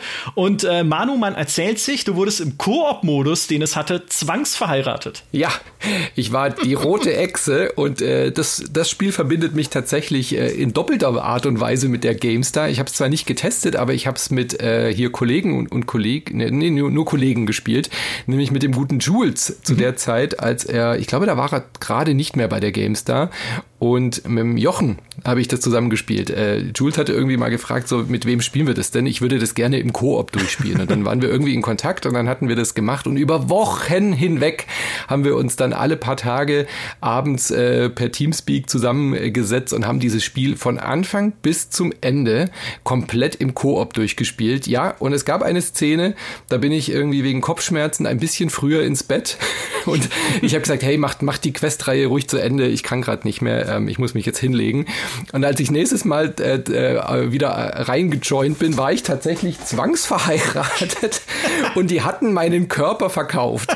Da war wirklich eine Quest, wo man, äh, wo so eine Echsenfrau war. Also ich spoilere jetzt nicht, keine, keine Angst, aber da, da gab es dann irgendwie so, ja, wenn, wenn die Echse, der, der Charakter, der, der, den ich gespielt habe, wenn der mit dir in die Kiste steigt, dann können wir da irgendwie das und das und das erreichen. Und dann haben die sich wohl zu dritt kaputt gelacht, weil ich nicht mehr mitentscheiden konnte und ich wurde gegen meinen Willen in diese äh, in diesen Bauwagen gesperrt als Echse und kam als verheirateter Mann wieder raus. Ja, ja. so war das. Ich meine, ich lache, es ist eigentlich schrecklich, aber es ist trotzdem unglaublich lustig. Ja. und es zeigt ja auch, wie viel einfach originelle und abgefahrene Ideen in diesem Divinity Original Sin 2 äh, drinstecken. Allein schon was diese sechs spielbaren Charaktere anging, die es ja hatte, nämlich äh, einerseits diesen gefallenen Echsenprinz, ne, diesen arroganten Schnösel, der dann irgendwie von anderen Echsen hey, entweder. Hey, du redest über mich. Ja, genau. Also eigentlich im Prinzip eins zu eins Manuel Fritsch als Echse, der dann von anderen Echsen entweder angehimmelt wird oder total gehasst, weil sie irgendwie die, den Adel verachten. Und der, wenn man diese Fähigkeit hat, mit Tieren zu sprechen, allein schon genial, dass es die gibt. Ja, also auch dafür Kudos. Und wenn du diesen Echsenprinz spielst und du sprichst mit einer Schildkröte, dann nennt sie dich Vetter. Es ist so gut einfach alles. Also es hat so viele tolle Momente. Es ist auch völlig zu Recht äh, in dieser Liste drin. Ich hatte das so gar nicht auf dem Schirm, bevor äh, Jules das vorgeschlagen hatte. Ähm, und dann, als ich es gespielt habe, weil ich habe die Vorgänger alle nicht gespielt, die anderen Divinity-Spiele und dachte dann so, ja, zweiter Teil und so weiter. Aber es ist, es ist fantastisch. Es hat so ein cooles ähm, ähm, so eine coole Welt und es greift halt wirklich genau da wieder an, was so Baldur's Gate 2 für, für ein Loch hinterlassen hat in unserer ähm, im Herzen eines Rollenspielers, so sag ich mal, weißt du? So, es hat, es hat diese ISO-Perspektive, es ist, ähm, es hat tolle Charaktere, wie du gerade schon gesagt hast, hat eine unfassbar coole ähm, Story, weil es so ungewöhnlich ist. Also du hast diese Quellenmagier, die dann aber nicht zaubern dürfen, weil sie so Halskrausen haben. Und äh, allein die Tatsache, ich habe es ja schon gesagt, dass wir das komplett äh, jeder hat einen Charakter gespielt und wir haben das komplette Rollenspiel durchgespielt und äh, hatten so ein cooles Erlebnis. Fantastisch. Also es war, war eins der besten äh, Spielerfahrungen, die ich, die ich so hatte in, in dem Rollenspielbereich, definitiv. Und ein cooles Kampfsystem natürlich auch. Also du hast dann eben auch so ähm, Elementmagie, die sich so gegenseitig beeinflusst. Auch wenn du es alleine spielst, dann steuerst du ja die anderen Charaktere auch. Und dann kannst du halt mit dem einen irgendwie eine Ölpfütze erzeugen und der, der, der Drache ähm, oder diese Echse, die schießt dann halt Feuerpfeile drauf. Das klingt jetzt erstmal so unspektakulär, aber es macht halt wirklich, wirklich Laune. Ähm, neben diesen fantastischen Quests, die wirklich mehrere Lösungswege dann auch haben. Du kannst dich wirklich da auch immer äh, Sachen überlegen. Gehen wir da jetzt gewalttätig vor? Finden wir wir vielleicht noch jemanden, wo wir irgendwie außen rum können oder solche Geschichten. Aber dann hast du halt sehr viele rundenbasierte Kämpfe und die bocken halt auch richtig. Und ähm, das, ja, wie wir es vorhin bei Kotor hatten, das ist so als Gesamtpaket einfach so extrem stimmig. Ja, ja, und was es auch in Baldur's Gate äh, voraus hat, Baldur's Gate 2 ist natürlich, muss man nicht drüber streiten, ein Klassiker, aber viel zu niedrig bewertet, um hier erwähnt zu werden. ähm, was es dem auch voraus, äh, voraus hat, ist einfach dieses Sandbox Gefühl. Du hast halt immer ganz viele Sachen, die du machen kannst. Wenn da irgendwie ein Rätsel ist und kommst nicht weiter, versuch doch mal Teleport oder spiel irgendwie mit der Physik rum oder schau mal, ob irgendwo ein Geist liegt oder eine Leiche. Ähm, an der du nagen kannst mit einer deiner Begleiterinnen oder deiner, äh, Gott, deiner ja. deinem Hauptcharakter, weil die in Leichen beißen kann, um ihre Erinnerungen zu sehen. Und vielleicht kriegst du ja dann äh, irgendwie einen Tipp. Du kannst Geister einsaugen, um ihre Essenz zu verschlingen. Du kannst das Gesicht einer Leiche als Maske tragen. Das war so Und, skurril immer. Der Jochen hat sich so reingesteigert in diesen Charakter. Das ist absurd. Dass wir echt ein bisschen Angst vor ihm hatten. Weil er die ganze Zeit nur von irgendwelchen, wartet, wartet, ich komme gleich, ich muss noch die Leichenteile untersuchen, geredet hat und so weiter und dann hat er sich wirklich immer so Gesichter aufgesetzt. Aber allein auch schon diese, diese, ähm, dass du diese vordefinierten Charakter hast, ja. Beim Rollenspiel hast du ja oft dann so, ja, ist völlig egal, es ist eher nur so optisch, wie du jetzt diesen Charakter äh, aussehen lässt. Ob du jetzt einen Zwerg oder ein Elf bist oder so weiter, das macht ja oft nicht so einen richtig großen Unterschied. Und hier ist es halt wirklich krass, weil jeder dieser, dieser Hauptfiguren, die du dann auswählst, äh, hat nochmal so eine komplett eigene, riesengroße Hintergrundgeschichte. Vielleicht so ein bisschen vergleichbar wie bei ähm, Dragon Age Origins. Da hat man ja auch diese Anfangsmission Mission, aber hier zieht sich die halt durch das komplette Spiel. Und ähm, das war echt cool. Der einzige Nachteil fand ich, weil du es ja schon gesagt hast, ist so Sandboxy. Ähm, dadurch, dass wir es als Gruppe gespielt haben, war es noch schwerer zu verstehen. Also eine Sandbox ist ja eh schon schwierig zu verfolgen. Du hast jetzt nicht so ein richtig gutes Questbuch. Also das fand ich immer war so ein bisschen schwammig, weil man nicht so an die Hand genommen wird wie bei ähm, keine Ahnung, bei Witcher oder irgendwie sowas, wo du genau weißt, okay, ich wähle eine Quest aus, da ist der Questmarker, da gehe ich dann hin oder bei Assassin's Creed oder solchen Geschichten. Ähm, und hier war das halt immer nur so, ja, da gab's mal was, da hat mal jemand was gesagt, aber wenn du dann auch noch zu viert spielst und jeder redet mit irgendwelchen NPCs und du kommunizierst nicht die ganze Zeit über das, was passiert, da war dann halt manchmal so ein bisschen äh, große Fragezeichen über dem Kopf. Wer hat jetzt mit dem geredet und man hat es nur so halb mitgekriegt, also das muss man tatsächlich auch wissen. Also ohne, ohne Voice-Chat nebenher würde ich das nicht empfehlen zu spielen. Ja, dafür auch mit drin eine, eine Hommage an die Ultima-Serie, in der man mhm. ja Brot backen konnte. Ein Klassiker, in Divinity Original Sin 2 kannst du Pizza backen. Du hämmerst irgendwie Tomaten zum Matsch, formst Teig aus Mehl, schiebst du in den Ofen, hast du eine Pizza. Super, das Spiel sagt nie nein. Es ist wie ein Spielleiter im Pen und Paper, der einfach mit dem gehen muss, was du tust, auch wenn es keinen Sinn ergibt. Und das war auch im Prinzip ähm, das, was uns dazu bewogen hat, diesem Spiel auch einen Punkt mehr zu geben als Dragon Age, äh, Dragon Age Origins, das du gerade erwähnt hast, hatte 92, aber Divinity Original Sin nochmal eine Nummer, Nummer mehr drin. Einfach. Ja, absolut verdient, ja. Und von den äh, Larian Studios, also bin sehr gespannt, was die als nächstes anstellen. Ja. Hint, hint. Ja, ja. oh ja, naja gut, Baldur's Gate 3 muss ja erstmal ja, fertig genau. werden und dann kommt genau. äh, Baldur's Gate 4. Aber da, da, schließt sich der Kreis ja wieder, weil wir es ja mit Baldur's Gate äh, verglichen haben, dass die jetzt am dritten arbeiten, das stimmt mich nach äh, Original Sin wirklich sehr, sehr positiv. Ja, ja, können die nicht Dragon Age auch übernehmen irgendwie? Das vielleicht ja. noch eine Option. naja, schauen wir mal, was BioWare noch so äh, zustande bringt. Oder die sollen auch noch gleich Half-Life 3 auch noch machen, komm. In einem Aufwasch. Einfach, genau, einfach alles. Macht einfach alles bei Larian. Das nächste Spiel in diesem Rollenspielblock und das letzte auch der Rollenspiele, die 93 Punkte bekommen haben, ist ein Indie-Spiel, der eine oder andere oder die eine oder andere von euch mag es kennen. The Witcher 3, die Game of the Year Edition, inklusive der Addons Hearts of Stone und Blood and Wine. Und pass auf, das ist der tragische Held dieser Liste, nämlich das viereinhalbte Spiel, was 94 Punkte bekommen hat. Denn das ist eigentlich die Wertung, aber es hat einen Punkt Abzug bekommen für die technischen Probleme. So aufploppende Details und Charaktere. Deshalb fristet Gerald ein tristes Dasein in diesem ja, in diesem grauen Mittelfeld der 93er-Wertungen, ja, wo das eigentlich in den Olymp der 94er gehören würde. Dafür hat er, glaube ich, die meisten GameStar Awards, die je ein Spiel bekommen können wird. Ja. Bei jeder Community-Wahl gewinnt The Witcher genau. 3 eine Kategorie, auch wenn es nicht nominiert ist. das, also das daher fest, braucht ja. sich der gute Gerald, glaube ich, äh, nicht beschweren, ja. Ja, ja ich finde es auch gut, dass das jetzt hier diese GOTY Edition ist, weil das vergisst man auch immer gerne, wie gut Witcher 3 tatsächlich auch erst durch diese Add-ons wurde.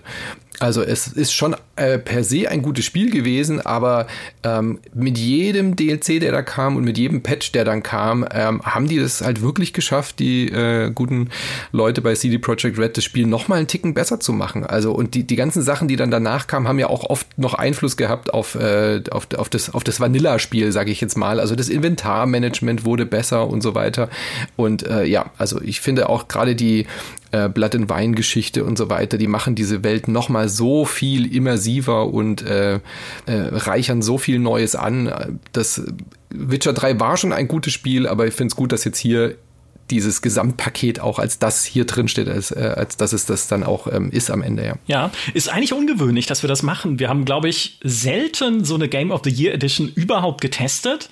Aber ich glaube, meine Theorie war zumindest äh, nicht, dass wir Maurice irgendwie beschäftigen wollten, der diesen Test gemacht hat, sondern dass diese Game of the Year Edition ein bisschen das war, was für The Witcher 1 und 2 die Enhanced Editions waren. Ne? Also im Prinzip die definitive Version des Spiels, die halt nach Release erst kommt wenn es wirklich komplett und vollständig und fertig entwickelt ist, aber die wir extra nochmal hervorheben wollten als also jetzt kommt ihr wirklich nicht mehr dran vorbei.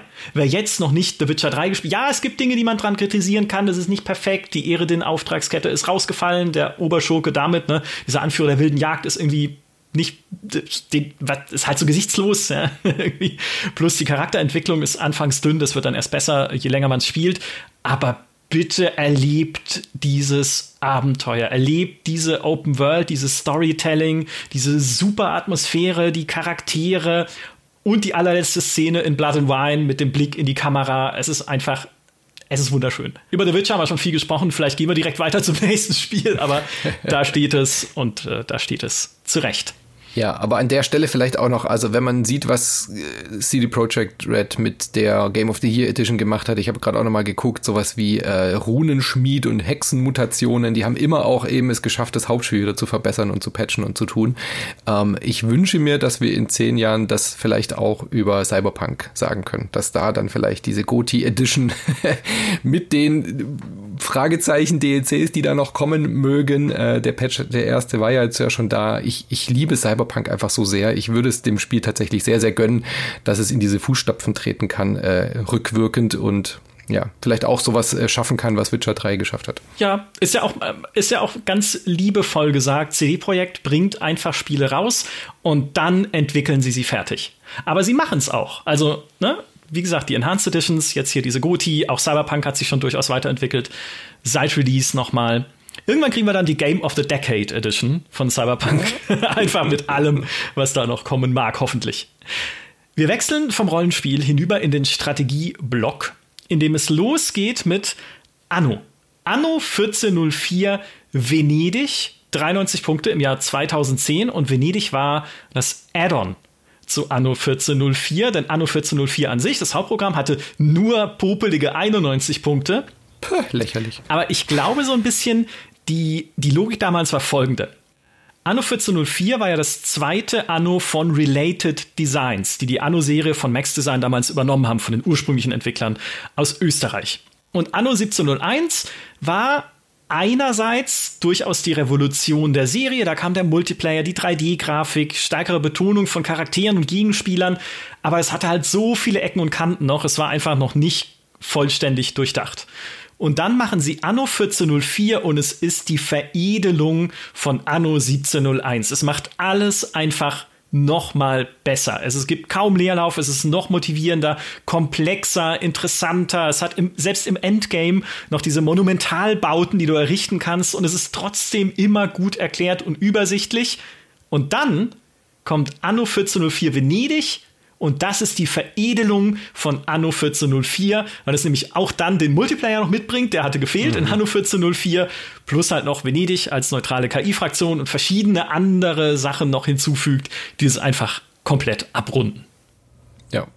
Ja, ich meine, Anno ist ja eh immer schon ein, ein also eins der Lieblingsspiele der Community, wenn man auch äh, anschaut, wie, ich glaube, dass die GameStar schon auch da einen Teil dazu beigetragen hat, glaube ich, das äh, so intensiv zu verfolgen. Ich meine, Heiko und Maurice waren ja schon immer die absoluten Experten. Das war schon immer irgendwie ein Riesenthema, wenn was Neues zu Anno kam. Und äh, ja, also völlig, äh, mich hätte es gewundert, äh, im letzten Podcast, wo ich dabei war, war ja auch Anno mehrfach in der Liste, du erinnerst dich? ja. wo wir über die äh, Top 100, äh, Quatsch, die ähm, besten Spiele des Jahres äh, geredet haben, da war das ja auch mehrfach äh, genannt, deswegen hätte es mich auch schwer gewundert, wenn hier Anno nicht auch drin gewesen wäre, das gehört hier einfach dazu. Genau, Anno ist einfach mit der GameStar verwoben. Es kann keine Liste geben, in der es äh, nicht vorkommt. Anno 1800 übrigens, na, der Vollständigkeit halber, hat nur eine 90, ursprünglich sogar nur 89, wurde nur knapp dann noch aufgewertet durch die Patches, die sie rausgebracht haben. Ist aber natürlich inzwischen durch seine ganzen DLC-Seasons und all den Sachen, die halt danach noch irgendwie reingebaut wurden, noch deutlich, deutlich umfangreicher und komplexer geworden, als es Anno 1404 jemals war. Was aber Anno 1404, finde ich, nicht weniger spielenswert macht. Weil es ist halt kompakter, übersichtlicher und auch entspannter als Anno 1800, weil du musst dich halt nicht auch mit um verschiedene Schauplätze kümmern, ne? Irgendwie, dann ist da noch die Antarktis und da das Land der Löwen und oh mein Gott, wo baue bau ich jetzt was und so, sondern Anno 1404 ist, ist gemütlicher, aber trotzdem, und das war, glaube ich, auch dieser Kunstkniff, der ihm damals gelungen ist, trotzdem niemals langweilig oder erst nach 60 Stunden irgendwie langweilig. Und es hat auch noch die Kampagne mitgebracht, äh, die super war, plus dieses Wechselspiel zwischen Orient und Okzident, wo man die beiden Kulturen quasi verbinden muss, um viel zu erreichen. Also durchweg super, außer natürlich bei den Landschlachten, weil Landschlachten und Anno, oh es Gott, passt ja. nicht zusammen.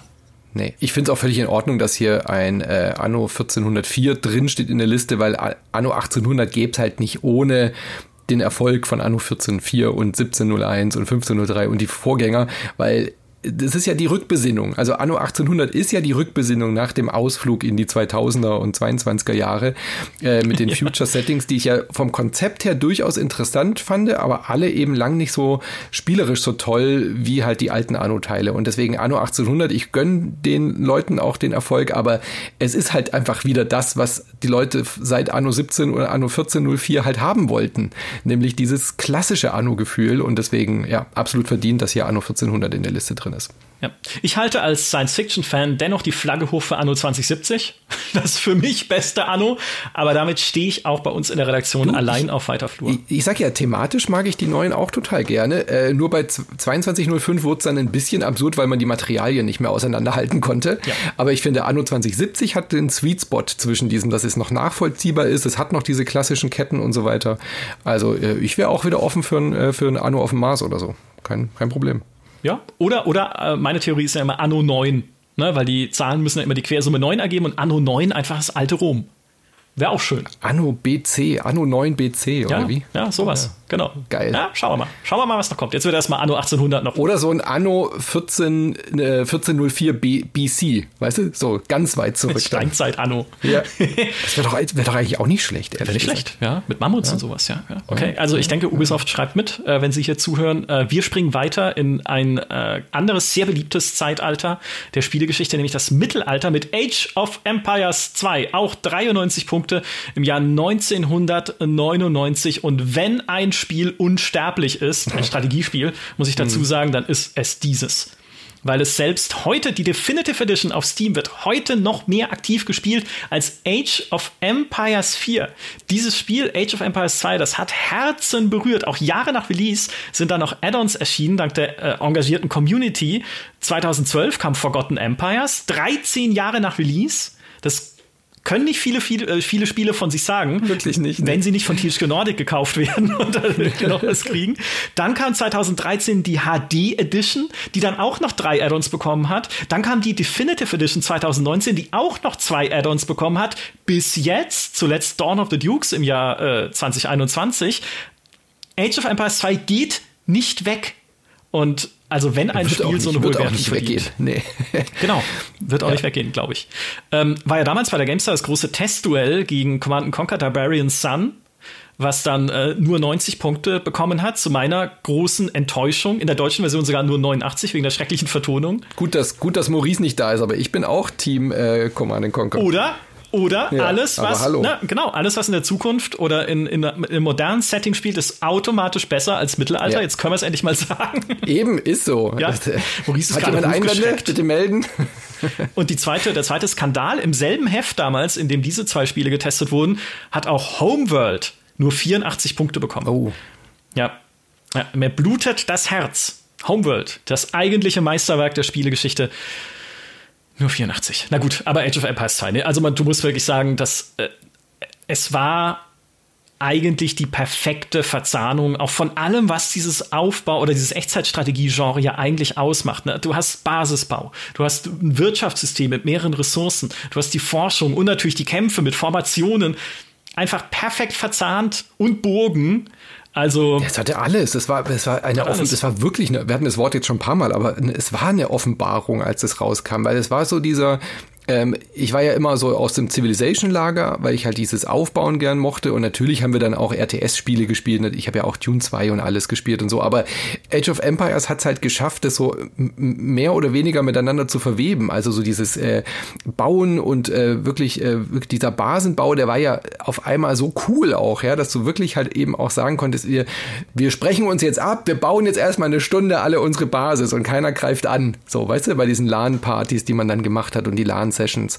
Und äh, das war so motivierend, es hat so Spaß gemacht und äh, also für mich unwiderruflich mit meiner Jugend auch verbunden, den, den schweren PC und die schweren Röhrenmonitore irgendwo hinzutragen und dann Age of Empires 2 zu spielen die ganze Nacht. Also klar, das ist ein Meisterwerk.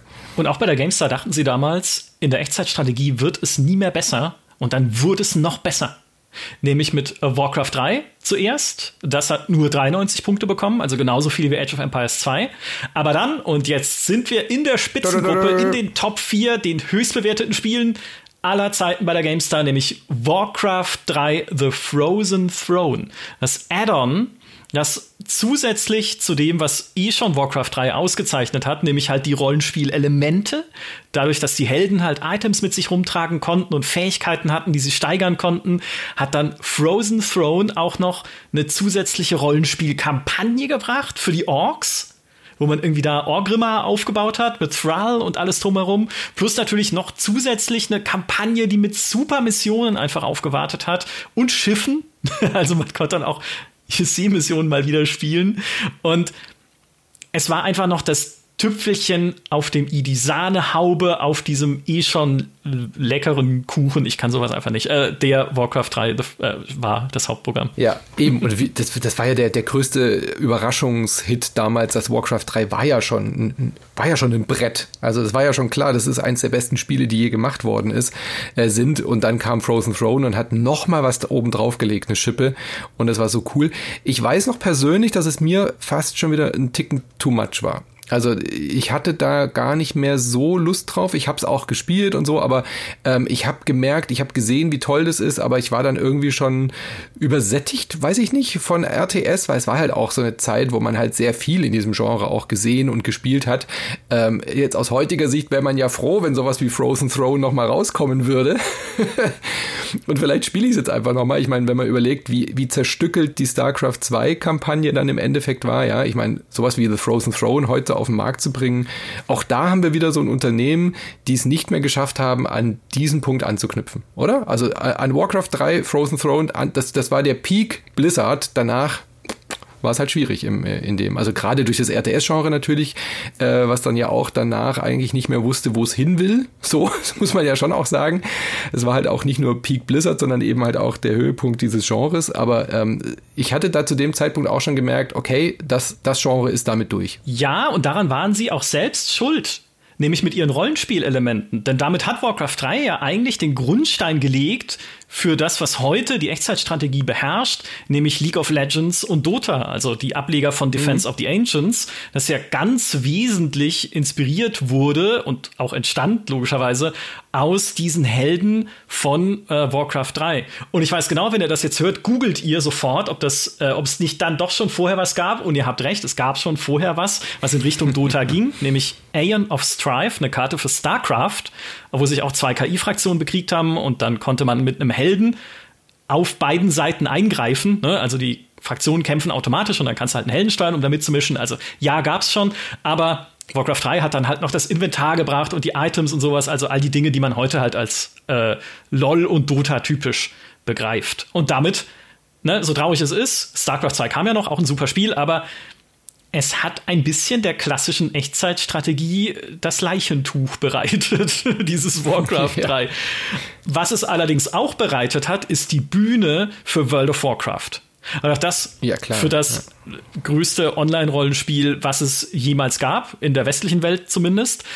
Denn am Ende ist Warcraft, finde ich, das geworden, was Herr der Ringe ist für die Buch und ich denke mal auch für die Kino-Fantasy. Warcraft ist das wichtigste Fantasy-Universum der Videospielwelt.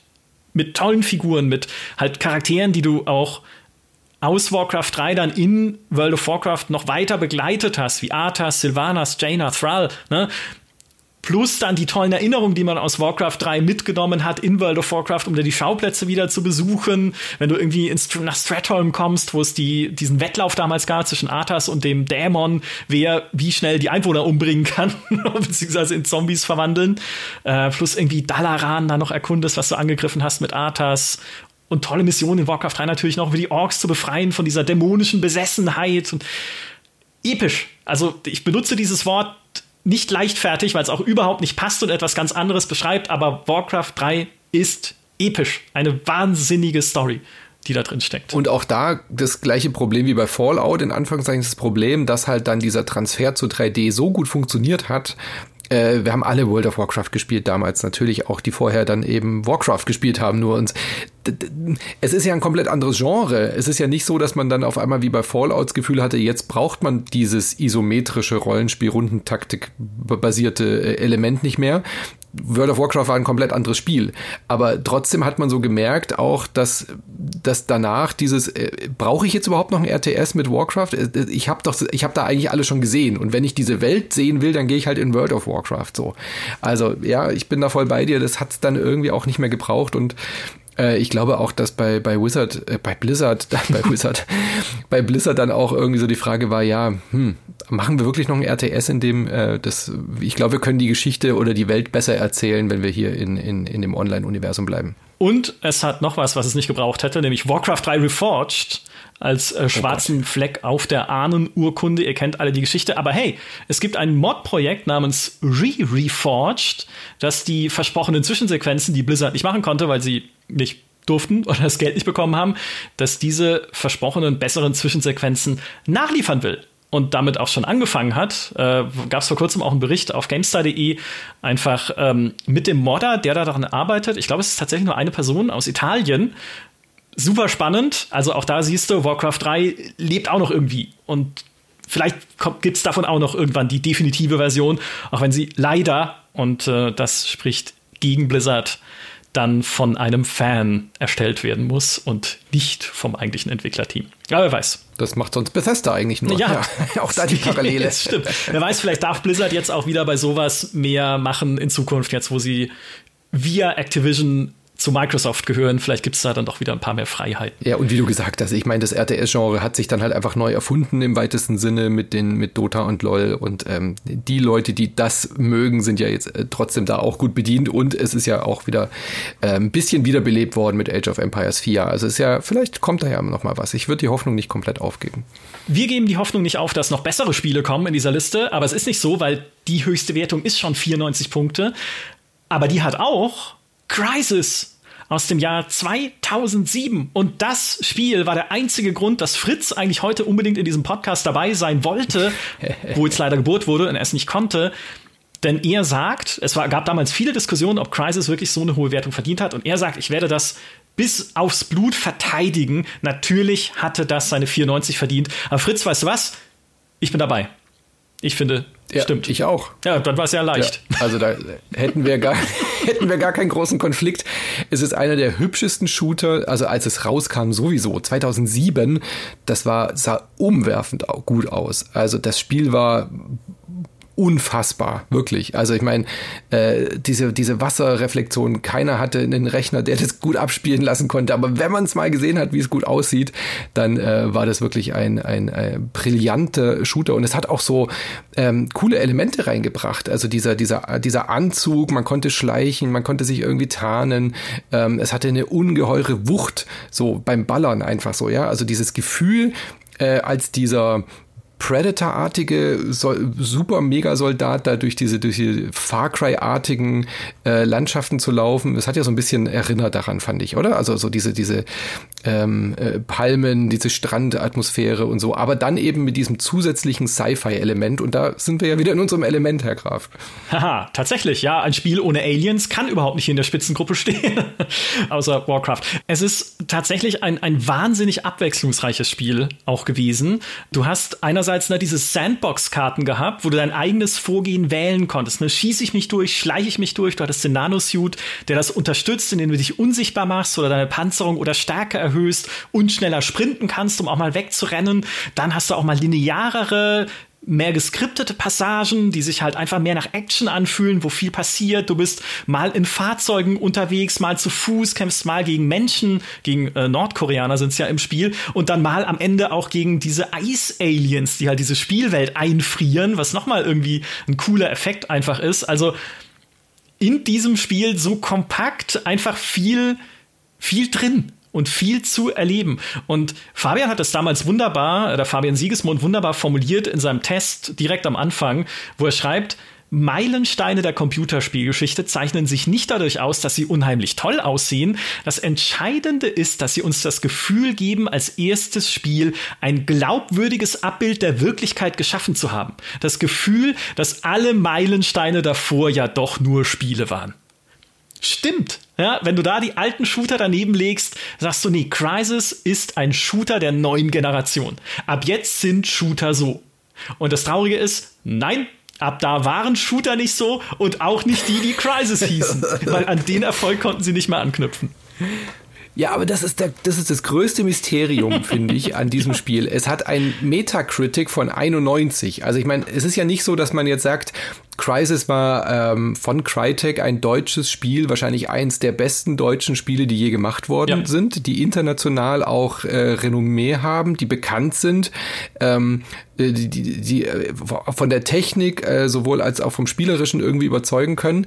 Und dann ist einfach irgendwie nichts mehr passiert. Also die Crytek Engine hat so einen halb guten Entwicklungszyklus dann ja. genommen, um es mal so zu formulieren. Es gab damit tolle Spiele, aber es war irgendwie eine komplizierte Engine und Crisis hätte eigentlich viel mehr die folgenden Shooter prägen können und müssen. Und ich verstehe es ehrlich gesagt nicht, weil es ist ja nicht so, dass das jetzt nur, weil es ein deutsches äh, Studio war, äh, bei der GameStar als deutsches Magazin irgendwie da eine, eine hohe Wertung bekommen hat. Wie gesagt, auf Metacritic ist es im Schnitt eine 91 und bei Metacritic ist es ja dann auch nochmal, das heißt ja auch, dass da ein paar schlechte Wertungen noch drin waren und auch noch ein paar bessere. Und trotzdem hat es nicht so einen Stellenwert wie Half-Life 2 oder ähm, Doom und Quake und Co., obwohl es das eigentlich haben müsste. Ja, ich verstehe es auch nicht. Ich glaube, also meine Theorie wäre jetzt spontan, dass das Shooter-Genre oder das Singleplayer-Shooter-Genre, um genau zu sein, im Jahr 2007 schon ein bisschen auf dem absteigenden Ast war. Weil klar, es sind auch danach noch tolle Shooter erschienen oder so, aber das war also die, die Hochzeit des Shooters und die Hochzeit dieser Faszination, hey, ich kann in 3D durch irgendwie so Levels laufen mit einer Waffe und alles die war ja schon weg. Also die, das hat es schon gegeben und um die Zeit rum war dann auch eher so die, die Multiplayer-Shooter-Blütezeit so langsamer anfangen und ja, das hat ihm, glaube ich, geschadet. Und sie haben es halt nicht, sie waren, glaube ich, da gebe ich dir absolut recht, sie waren einen Ticken zu spät dran, um noch so prägend zu sein, aber waren auch noch nicht so weit wie ähm, diese Immersive Shooter, die dann von Arcane oder sowas kamen, die das Genre wiederbelebt haben. So, ja. Also äh, ich glaube, wenn sie da einen Ticken später, einen Ticken früher rausgekommen wäre, wäre beides besser gewesen. Ähm, entweder hätten sie halt ein bisschen später auch so Elemente drin gehabt einer Immersive Sim, also noch mehr dieses, äh, was Prey 2 zum Beispiel, äh, Prey hatte, das, das neue Prey, meine ich jetzt, ähm, oder solche Geschichten oder eben, äh, was man von Arcane kennt. Aber ein paar Jahre vorher hätten sie, glaube ich, diese Wucht auch gehabt, dann noch diesen Riesenerfolg zu haben. Und der ist ihnen ja leider verwehrt. Ja, gut, Far Cry ne, gab es vorher schon, das war ja auch schon äh, durchaus eine Offenbarung, aber keine so hohe, hoch bewertete bei der GameStar. Naja, aber, aber richtig kommerziell erfolgreich wurde Far Cry auch erst, als die Marke dann ja. verkauft wurde. Mit, äh, mit den drei, ab, ab dem dritten Teil war es ja dann erst richtig erfolgreich und das hat ja dann auch nichts mehr mit Crytek zu stimmt, tun gehabt. Stimmt, da war es bei Ubisoft. Crisis selbst hat es auch nicht geschafft, ne, mit Crisis 2 und 3 irgendwie daran anzuknüpfen, auch weil es absolut konfus geworden ist dann von der Story her. Irgendwie, wie Momente, die Aliens sind jetzt weg und meine eigentlichen Gegner ist irgendwie das Unternehmen, das die Nanosuits herstellt, weil die die wieder haben wollen und also ich habe nie verstanden, wie sich diese Serie eigentlich weiterentwickelt hat, aber sie haben noch eine Chance. Denn einerseits äh, es Crytek noch, ähm, die mit Hand Showdown jetzt auch sehr erfolgreich sind und tolles, tolles Multiplayer-Spiel abgeliefert haben. Erzählt man sich, ich spiele es ja nicht, aber in jedem Podcast mit äh, Dimi, ja. Fabian Siegesmund, Paul und allen genau. Leuten, die es kennen, wird, wird mir erzählt, wie toll Hand Showdown ist. Und sie arbeiten ja an einem neuen Crisis. Also, vielleicht kommt es zurück. Es wäre ihnen zu wünschen. Ich will ein Reboot. Also Crisis 4 ist offiziell angekündigt, ganz genau, ja. Und äh, ich hätte, ich habe richtig Bock drauf. Also ich kann mir zwar nicht vorstellen, dass es jetzt so eine Revolution wird, aber wenn sie daran anknüpfen, klar, ich fand auch Crisis äh, 2 und 3, jetzt abgesehen von der Story, fand ich das echt äh, coole Spiele. Also die waren jetzt, die waren jetzt keine schlechten Shooter, die waren jetzt nicht so prägend wie der erste von dieser Wucht her, aber sie waren okay, so, ja. Es waren, waren gute Shooter, ja. Aber Hand Showdown ist äh, super, dass das eben Crytek jetzt äh, so über die Runden gebracht hat.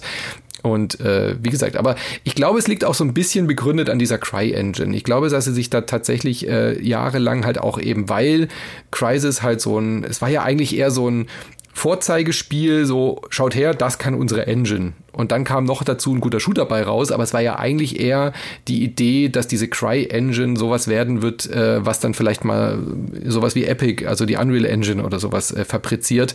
Und Crytek hätte das deutsche Epic werden können oder das internationale Epic, wenn sie ein bisschen mehr Glück gehabt hätten oder ihre Engine äh, besser aufgegriffen worden ja. wäre. Ja. Nun ja, noch ist es nicht passiert. Vielleicht kommt es noch. Ne? Wie gesagt, äh, Crytek ist wieder auf dem aufsteigenden Ast, was sehr schön ist. Und wir drücken die Daumen einfach für die neuen Spiele. Eins muss ich noch sagen, ne? Crisis 4, ich will einen Reboot, weil Crisis gehört für mich wieder in die Südsee. Ich will wieder Inseln haben. Far Cry hatte tolle Inseln, Crisis hatte einfach diese tolle Inselwelt. Ich will wieder eine Insel. Gebt mir einfach eine Insel, dann bin ich happy. Und vor allem habe ich jetzt eine äh, performante ja. Grafikkarte, ja. Das hatte ich immer, wenn Crisis rauskam, hatte ich keinen keinen guten PC. Jetzt habe ich hier eine 3080. Jetzt will ich bitte auch äh, schöne Wasseranimationen. Und bitte, ich will auch wieder äh, Flusskrebse, die am Strand langlaufen, ja. so wie damals. Es ist ja eh die einzig, äh, genau, und Schildkröten, die man weg, weghauen konnte mhm. mit dem, mit dem Stärkeboost des äh, Nanosuits, was natürlich niemand gemacht hat, weil es virtuelle Tierquälerei ist.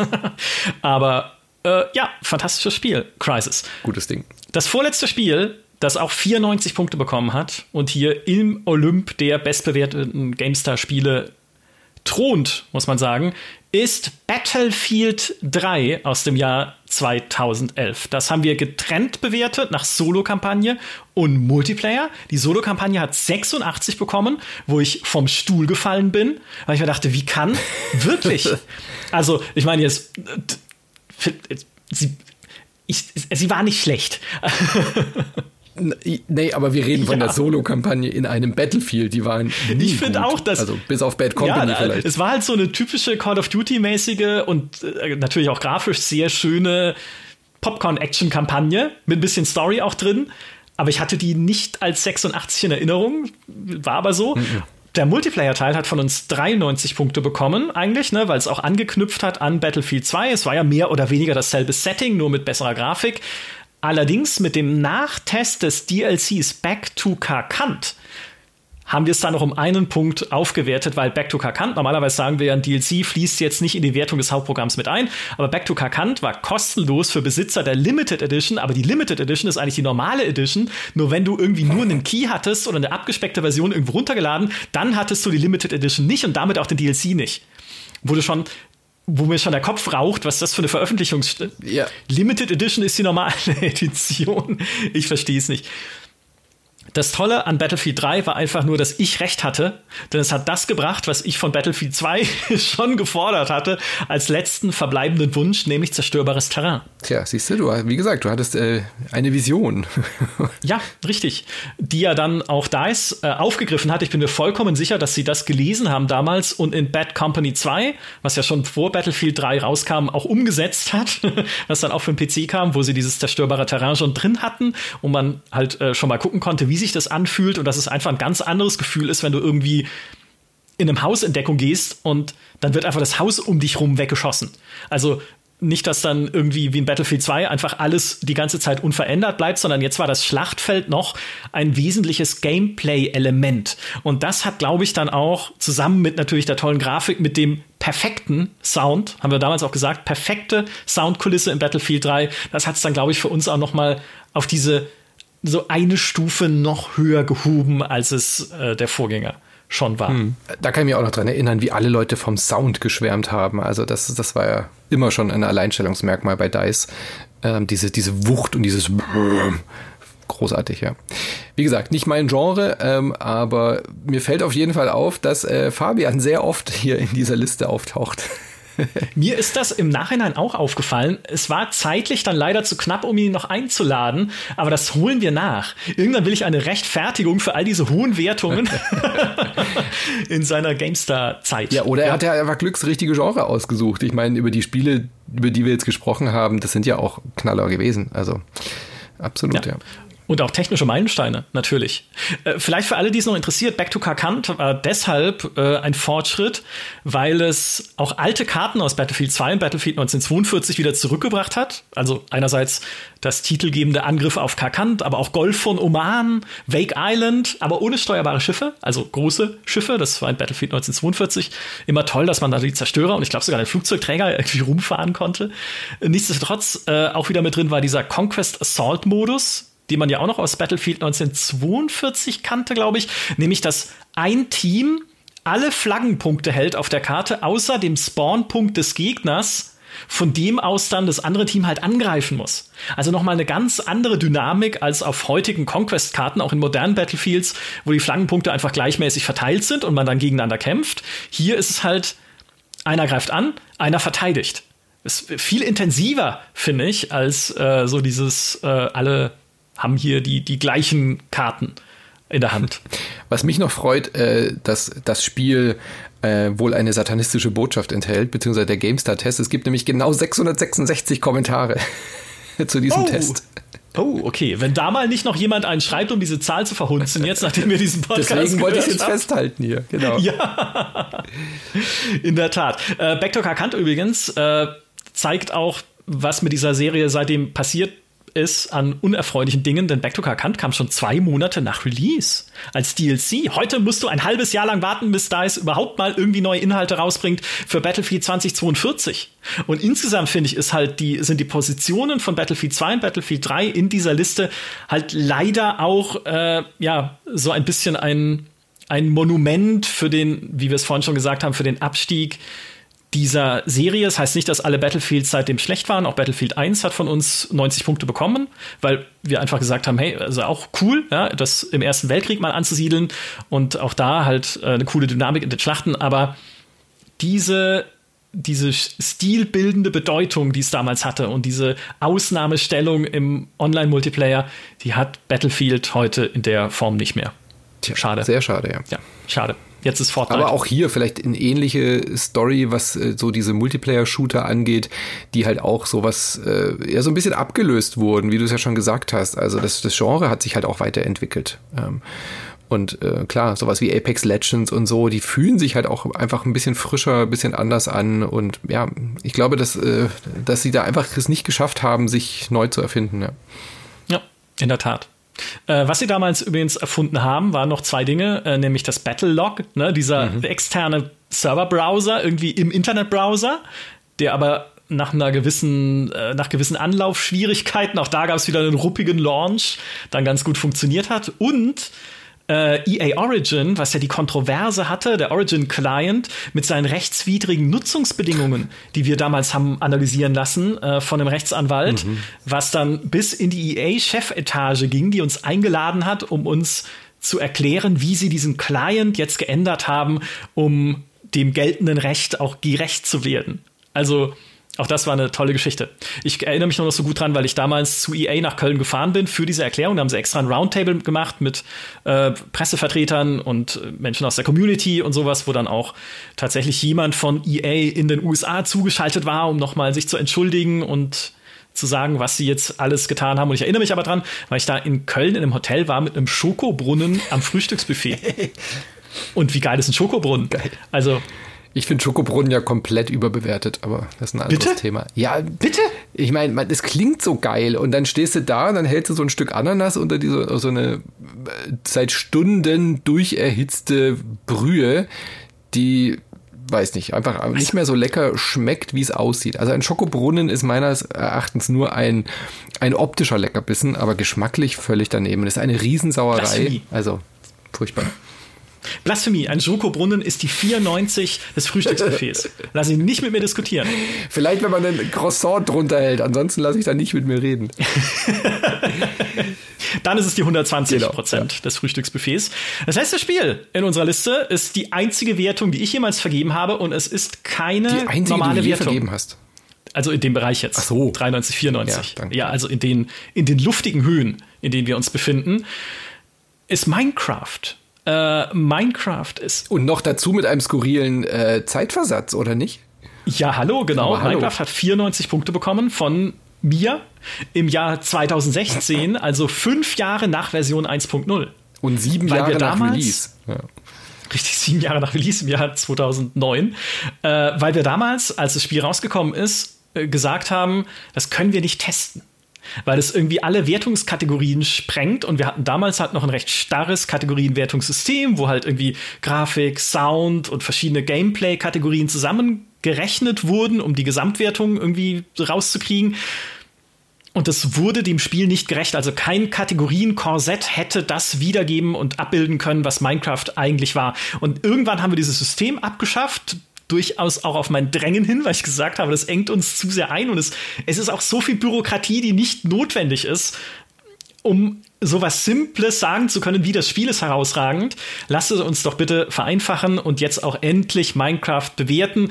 Und dieser Test war enorm kontrovers diskutiert bei uns auf GameStar.de und ich verstehe komplett warum. Weil bei Minecraft, wenn du rein offensichtliche Maßstäbe anlegst, kannst du da bis zu einem 70er runtergehen. Mhm. Also du sagst, naja, technisch ist es halt jetzt nicht so der Oberknaller. Ne? Die, die Version, die ursprünglich da war, basierte auf Java. Das ist jetzt weiß ich nicht, auch nicht die allergeilste Plattform der Welt. Grafik braucht man nicht drüber reden. Die findet sogar Angela Merkel halt nicht schön auf der Gamescom. Und all das sind valide Argumente. Für mich, und das war auch der Grund, dass ich dann diese 94 gezogen habe, ist Minecraft eines der wichtigsten, wenn nicht das wichtigste Spiel der Gaming-Neuzeit. Hm, absolut weil es, danke, danke, dass du wenigstens zustimmst. viele, viele haben halt dem, dem widersprochen, aber weil es Dinge verbindet und uns gezeigt hat, die so viel Einfluss hatten auf alles, was seitdem passiert ist. Es hat uns gezeigt, wie wichtig und wie wundervoll Kreativität sein kann in Spielen. Also einfach Dinge selbst zu bauen und mit anderen zusammenzubauen im Multiplayer. Oder im Multiplayer auch kaputt zu machen, wenn man mal Bock hat und irgendwie griefen möchte es hat uns gezeigt, welches Potenzial prozedurale Generierung hat. Ne? Ja, die immer neu entstehenden Welten mit ihren immer neuen Kombinationen aus Abenteuern und aus Biomen, wo du halt dann auch immer, klar, es war nie ein radikal anderes Spiel, aber du hattest doch immer ein bisschen eine andere Position, eine andere Situation, in der du dann wieder was Neues halt dir bauen konntest. Deine Gebirgsvilla oder dein äh, unterirdisches Schloss oder was auch immer es hat uns. Und vor allem, es war ja, es hat, es hat ja diese Kreativität, dieses äh, Sandkasten wirklich einfach per Definition, es war ja ein kompletter Sandkasten, aber trotzdem waren ja von Anfang an auch eben diese spielerischen Elemente drin, dass es ja eigentlich ein Survival-Simulator ist, ja. Ganz genau. Wenn du dir nicht irgendwie am Anfang sofort eine Höhle oder eine Hütte baust, dann wirst du halt in der Nacht überrannt und dann hast du keine Ressourcen mehr. Wenn man das mal äh, grundlegend verstanden hat, dann ist Minecraft ja auch wirklich ein packendes Spiel. Du kannst ja wirklich alles verlieren, äh, du kannst ja wirklich irgendwie dir, dich dich, auch komplett verbauen. Also es ist ja auch ein schweres Spiel, wenn du es ohne Cheats und ohne diese ähm, Sandbox, ähm, ich kann mir alles erzeugen, spielst, ja, weil dann ist, das ist ja eigentlich immer beides gewesen. Aber das hat sich in den Diskussionen ja immer vermischt, dass der, so diese Hardcore-Gaming-Community gesagt hat, hey, was soll das denn? Das sieht hässlich aus, das ist ein blockiger Lego-Simulator, was soll ich denn damit? Und dann äh, man wurde ja auch irgendwie überschwemmt von News in Anführungszeichen, dass jetzt irgendwie äh, 3000 Minecraft-Spieler New York eins zu eins nachgebaut haben. Ja, das, das war ja dann auf einmal auch so ein popkulturelles Phänomen, was ja mit dem eigentlichen Grundspiel gar nichts mehr zu tun hatte, sondern Minecraft wurde ja schnell ist sich ja selbst schnell rausgewachsen als Spiel und war dann ja auch ein, ein Tool, eigentlich eine Plattform. Also was, was Mark Zuckerberg ja. mit dem Meta-Universum da äh, sich gerade ausdenkt, das hat, das hat Minecraft ja schon seit 2010 im Endeffekt, ja, eine, eine, eine Plattform zu erzeugen, wo Leute sich treffen, wo Spiele im Spiel ähm, funktionieren, wo du eigentlich jedes Spiel, jede kreative Idee der Welt in dieser, in diesem Universum nachbauen und nachspielen kannst, ähm, die Leute miteinander verbindet. Also das war, ist ein, ja, es ist absolut mindblowing. Wie du schon gesagt hast, es ist eines der wichtigsten Softwareprodukte, würde ich sogar sagen, der Neuzeit, nicht nur, nicht nur aus spielerischer Sicht. Ja, und äh, ich kann an so vieles anknüpfen, was du gesagt hast. Alles dermaßen richtig. Ähm, es hat uns durch diesen Survival-Aspekt auch gezeigt, wie Survival, und das haben ganz viele Spiele danach auch wiederholt, wie Survival einfach zu diesem Community-Aufbau beiträgt, mhm. gerade weil man am Anfang noch nicht wusste, wie geht was in diesem Spiel. Also, ne, wie kombiniere ich welche Gegenstände, wie erzeuge ich, wie baue ich was. Und das haben die Spieler dann angefangen, halt miteinander zu diskutieren und sich miteinander zu erarbeiten. Und dadurch ist ja auch diese Minecraft-Subkultur entstanden und hat sich immer weiter verbreitet, dass man gemerkt hat, hey, immer mehr Menschen reden darüber, tauschen sich aus, haben irgendwie Tipps füreinander, was man noch irgendwie erreichen kann und was man finden kann, irgendwie, wenn man ganz tief gräbt. Und das schweißt einen viel mehr zusammen, als wenn es einfach nur ein vorgefertigtes Spielerlebnis ist, wo man einfach halt irgendwie einem, Storyfaden folgt ja. oder was auch immer. Ja. Also und die gleiche Faszination, Sandbox, die wir dann bei den Soul-Spielen später gesehen haben, was jetzt gerade bei Elden Richtig. Ring auch ist, ja.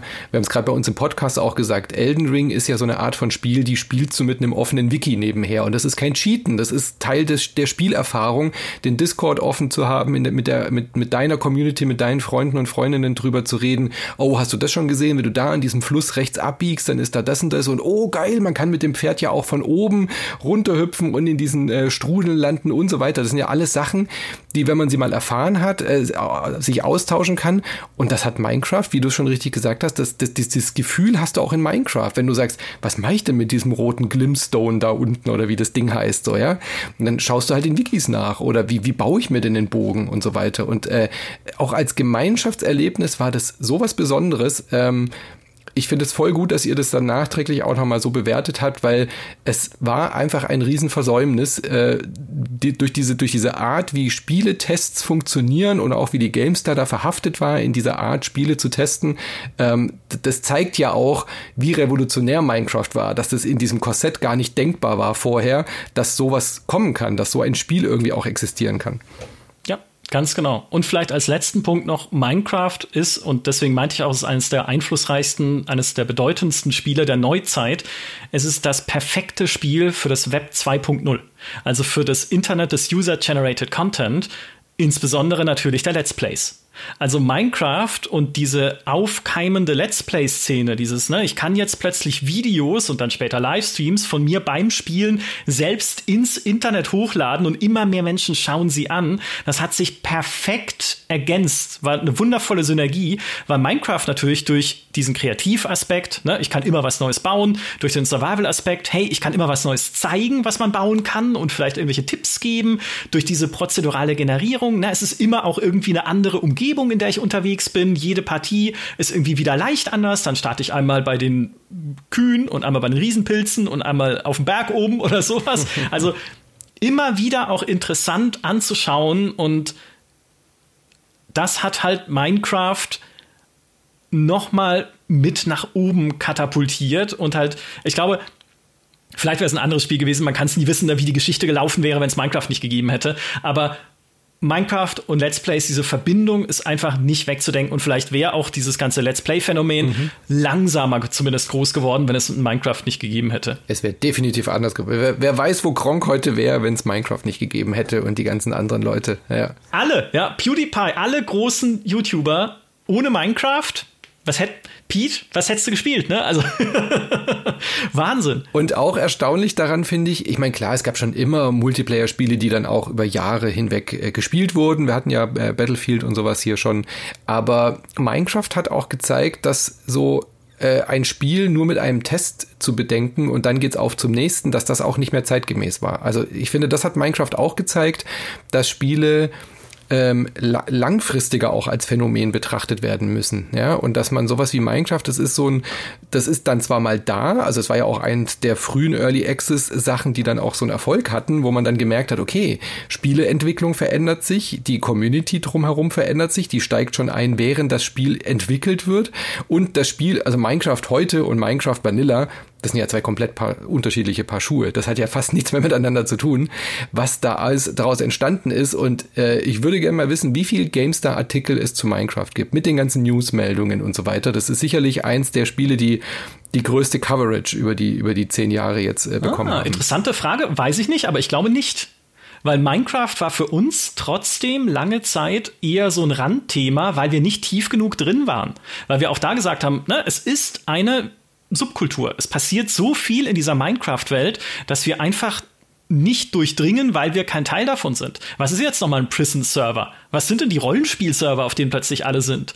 Kinder, das war total toll. Wir haben äh, auf der Gamescom 2017 war es, glaube ich, äh, einen Minecraft-Stand betrieben äh, nicht wir als Redaktion, sondern irgendwie in Zusammenarbeit mit McDonalds, die halt gesagt haben, hey, wir wollen irgendwas für Kinder bieten. Und dann war es irgendwie so ein Projekt, dass man denen einen Minecraft-Stand gibt, weil wenn Kinder irgendwas spielen, ist es Minecraft.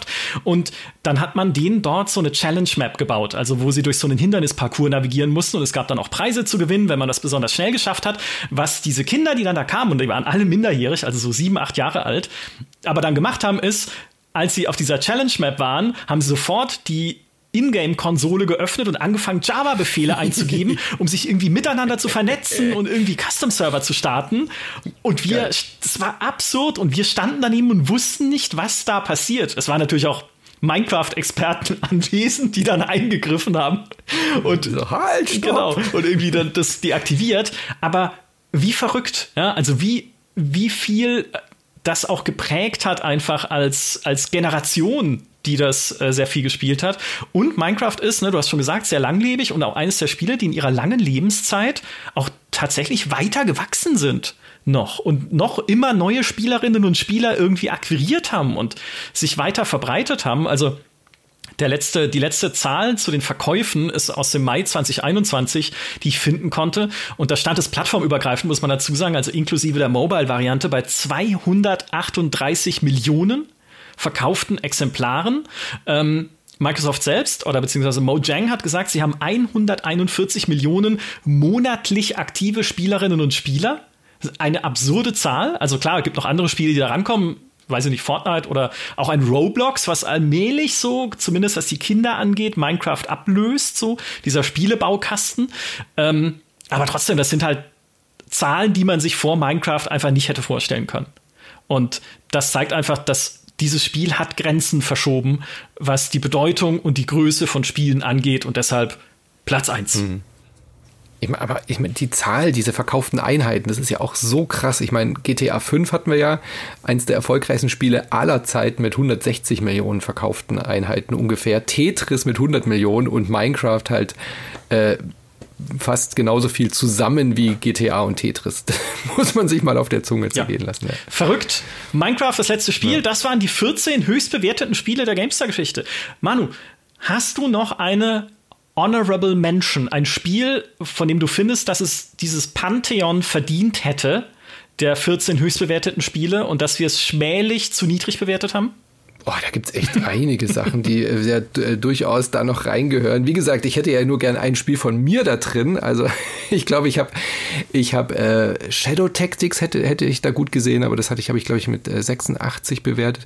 Ich finde Curse of Monkey Island mit 92, das ist schon so, so ein Klassiker. Der, also mir fehlen so ein bisschen diese Klassiker-Titel da oben noch drin. Weißt du, so diese, diese ähm, etwas älteren äh, Spiele, aber ich glaube, das ist auch einfach dieser Liste geschuldet. Äh, bis wie weit geht die denn zurück? Vielleicht müssen wir das noch dazu sagen. Nur 1997, ja, also bis ja. ne, zur Gründung der GameStar. Alles, was davor war, ist quasi unsichtbar für unser Wertungssystem. Mhm. Ach, wie gesagt, ich bin, ich bin ganz happy mit Fallout äh, 3 und so da drin und ähm, doch, doch, doch, doch. Ich bin sehr zufrieden mit dieser Liste. Ich mir fällt mir jetzt so spontan nichts ein, was jetzt absolut ganz dringend da noch Sehr rein müsste. Bei dir? Äh, für mich Stellaris. Ich, genau, ja, Stellaris im Homeworld. Nee, tatsächlich, also für mich wären es, wenn man so von ihrer Bedeutung mal ausgeht und von der Größe einfach, die sie hatten, wenn es Baldur's Gate 2. Einfach weil es so ein riesiges, fantastisches Rollenspiel war und Skyrim. Mhm. Dem ich ja nur 91 gegeben habe damals. Ich knauseriger Hund. Aber auch da, wenn ich so zurückdenke, ja, über Skyrim kannst du auch viel streiten und die Story war nicht so toll und bla bla. Aber was es getan hat, hat einfach für dieses Genre der Open-World-Spiele ist äh, auch bahnbrechend gewesen. Also eine so dynamische, so dich zum Erkunden einladende Open World wie in Skyrim hattest du davor noch nie gesehen. Und deswegen ist es ja dann auch so erfolgreich geworden. Also es wären die Spiele, von denen ich sagen würde, die hätte man, wie gesagt, im Kontext ihrer Zeit noch höher einordnen können. Aber ich denke, es ist trotzdem eine coole Liste. Und es ist ja auch nur eine Liste, die ihr bitte nicht zu ernst nehmen sollt. Ja, ich weiß, es ist schwer, wenn man einen Kommentar schreibt auf GameStar, Sachen nicht zu ernst zu nehmen. Es war einfach eine Aufzählung. Es gibt noch viele andere tolle Spiele, die auch äh, dadurch nicht schlechter werden, dass sie jetzt nicht unter den höchst bewerteten Spielen der GameStar-Geschichte sind.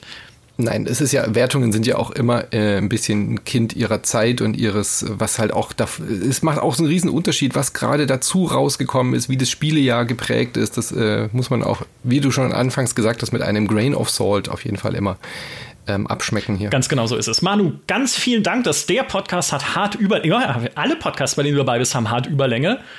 Schon ja, es liegt garantiert ja, an mir, ja, ja, natürlich. Weiß auch nicht. Aber deswegen habt ihr auch 3000 Folgen Inside Moin. Du redest einfach gern so viel. Ja, ich meine, das vereint uns. Wir hören uns beide gern reden. So das ist, halt so. Hört vorbei bei Inside Moin, wenn ihr es nicht kennt. Also wirklich yes. besucht äh, Manu, unterstützt Manu auch auf Steady. Kann man dich ähm, mitfinanzieren für Inside Moin. Es ist der der Gaming-Podcast Dinosaurier in Deutschland. Ähm, Wer es nicht kennt, auf jeden Fall hört es euch an. Das waren die höchstbewerteten Spiele aller Zeiten bei der GameStar. Wobei man aller Zeit nicht sagen darf, weil das würde ja auch in die Zukunft gelten und wer weiß, was da noch kommt. Crisis 4, ich hab dich im Auge. In diesem Sinne, Ich streng mich an. Beim nächsten Test weiß ich, was Richtig, ich werte. Genau, ja. Challenge, Challenge accepted. Ja, das nächste Stellaris Add-on. Hm. Schauen wir mal. Sehr gut. Manu, nochmals vielen Dank. Vielen Dank an alle, Hat großen Spaß gemacht. Bis zum nächsten Mal. Macht's gut, bis zum nächsten Mal. Tschüss. Tschüss.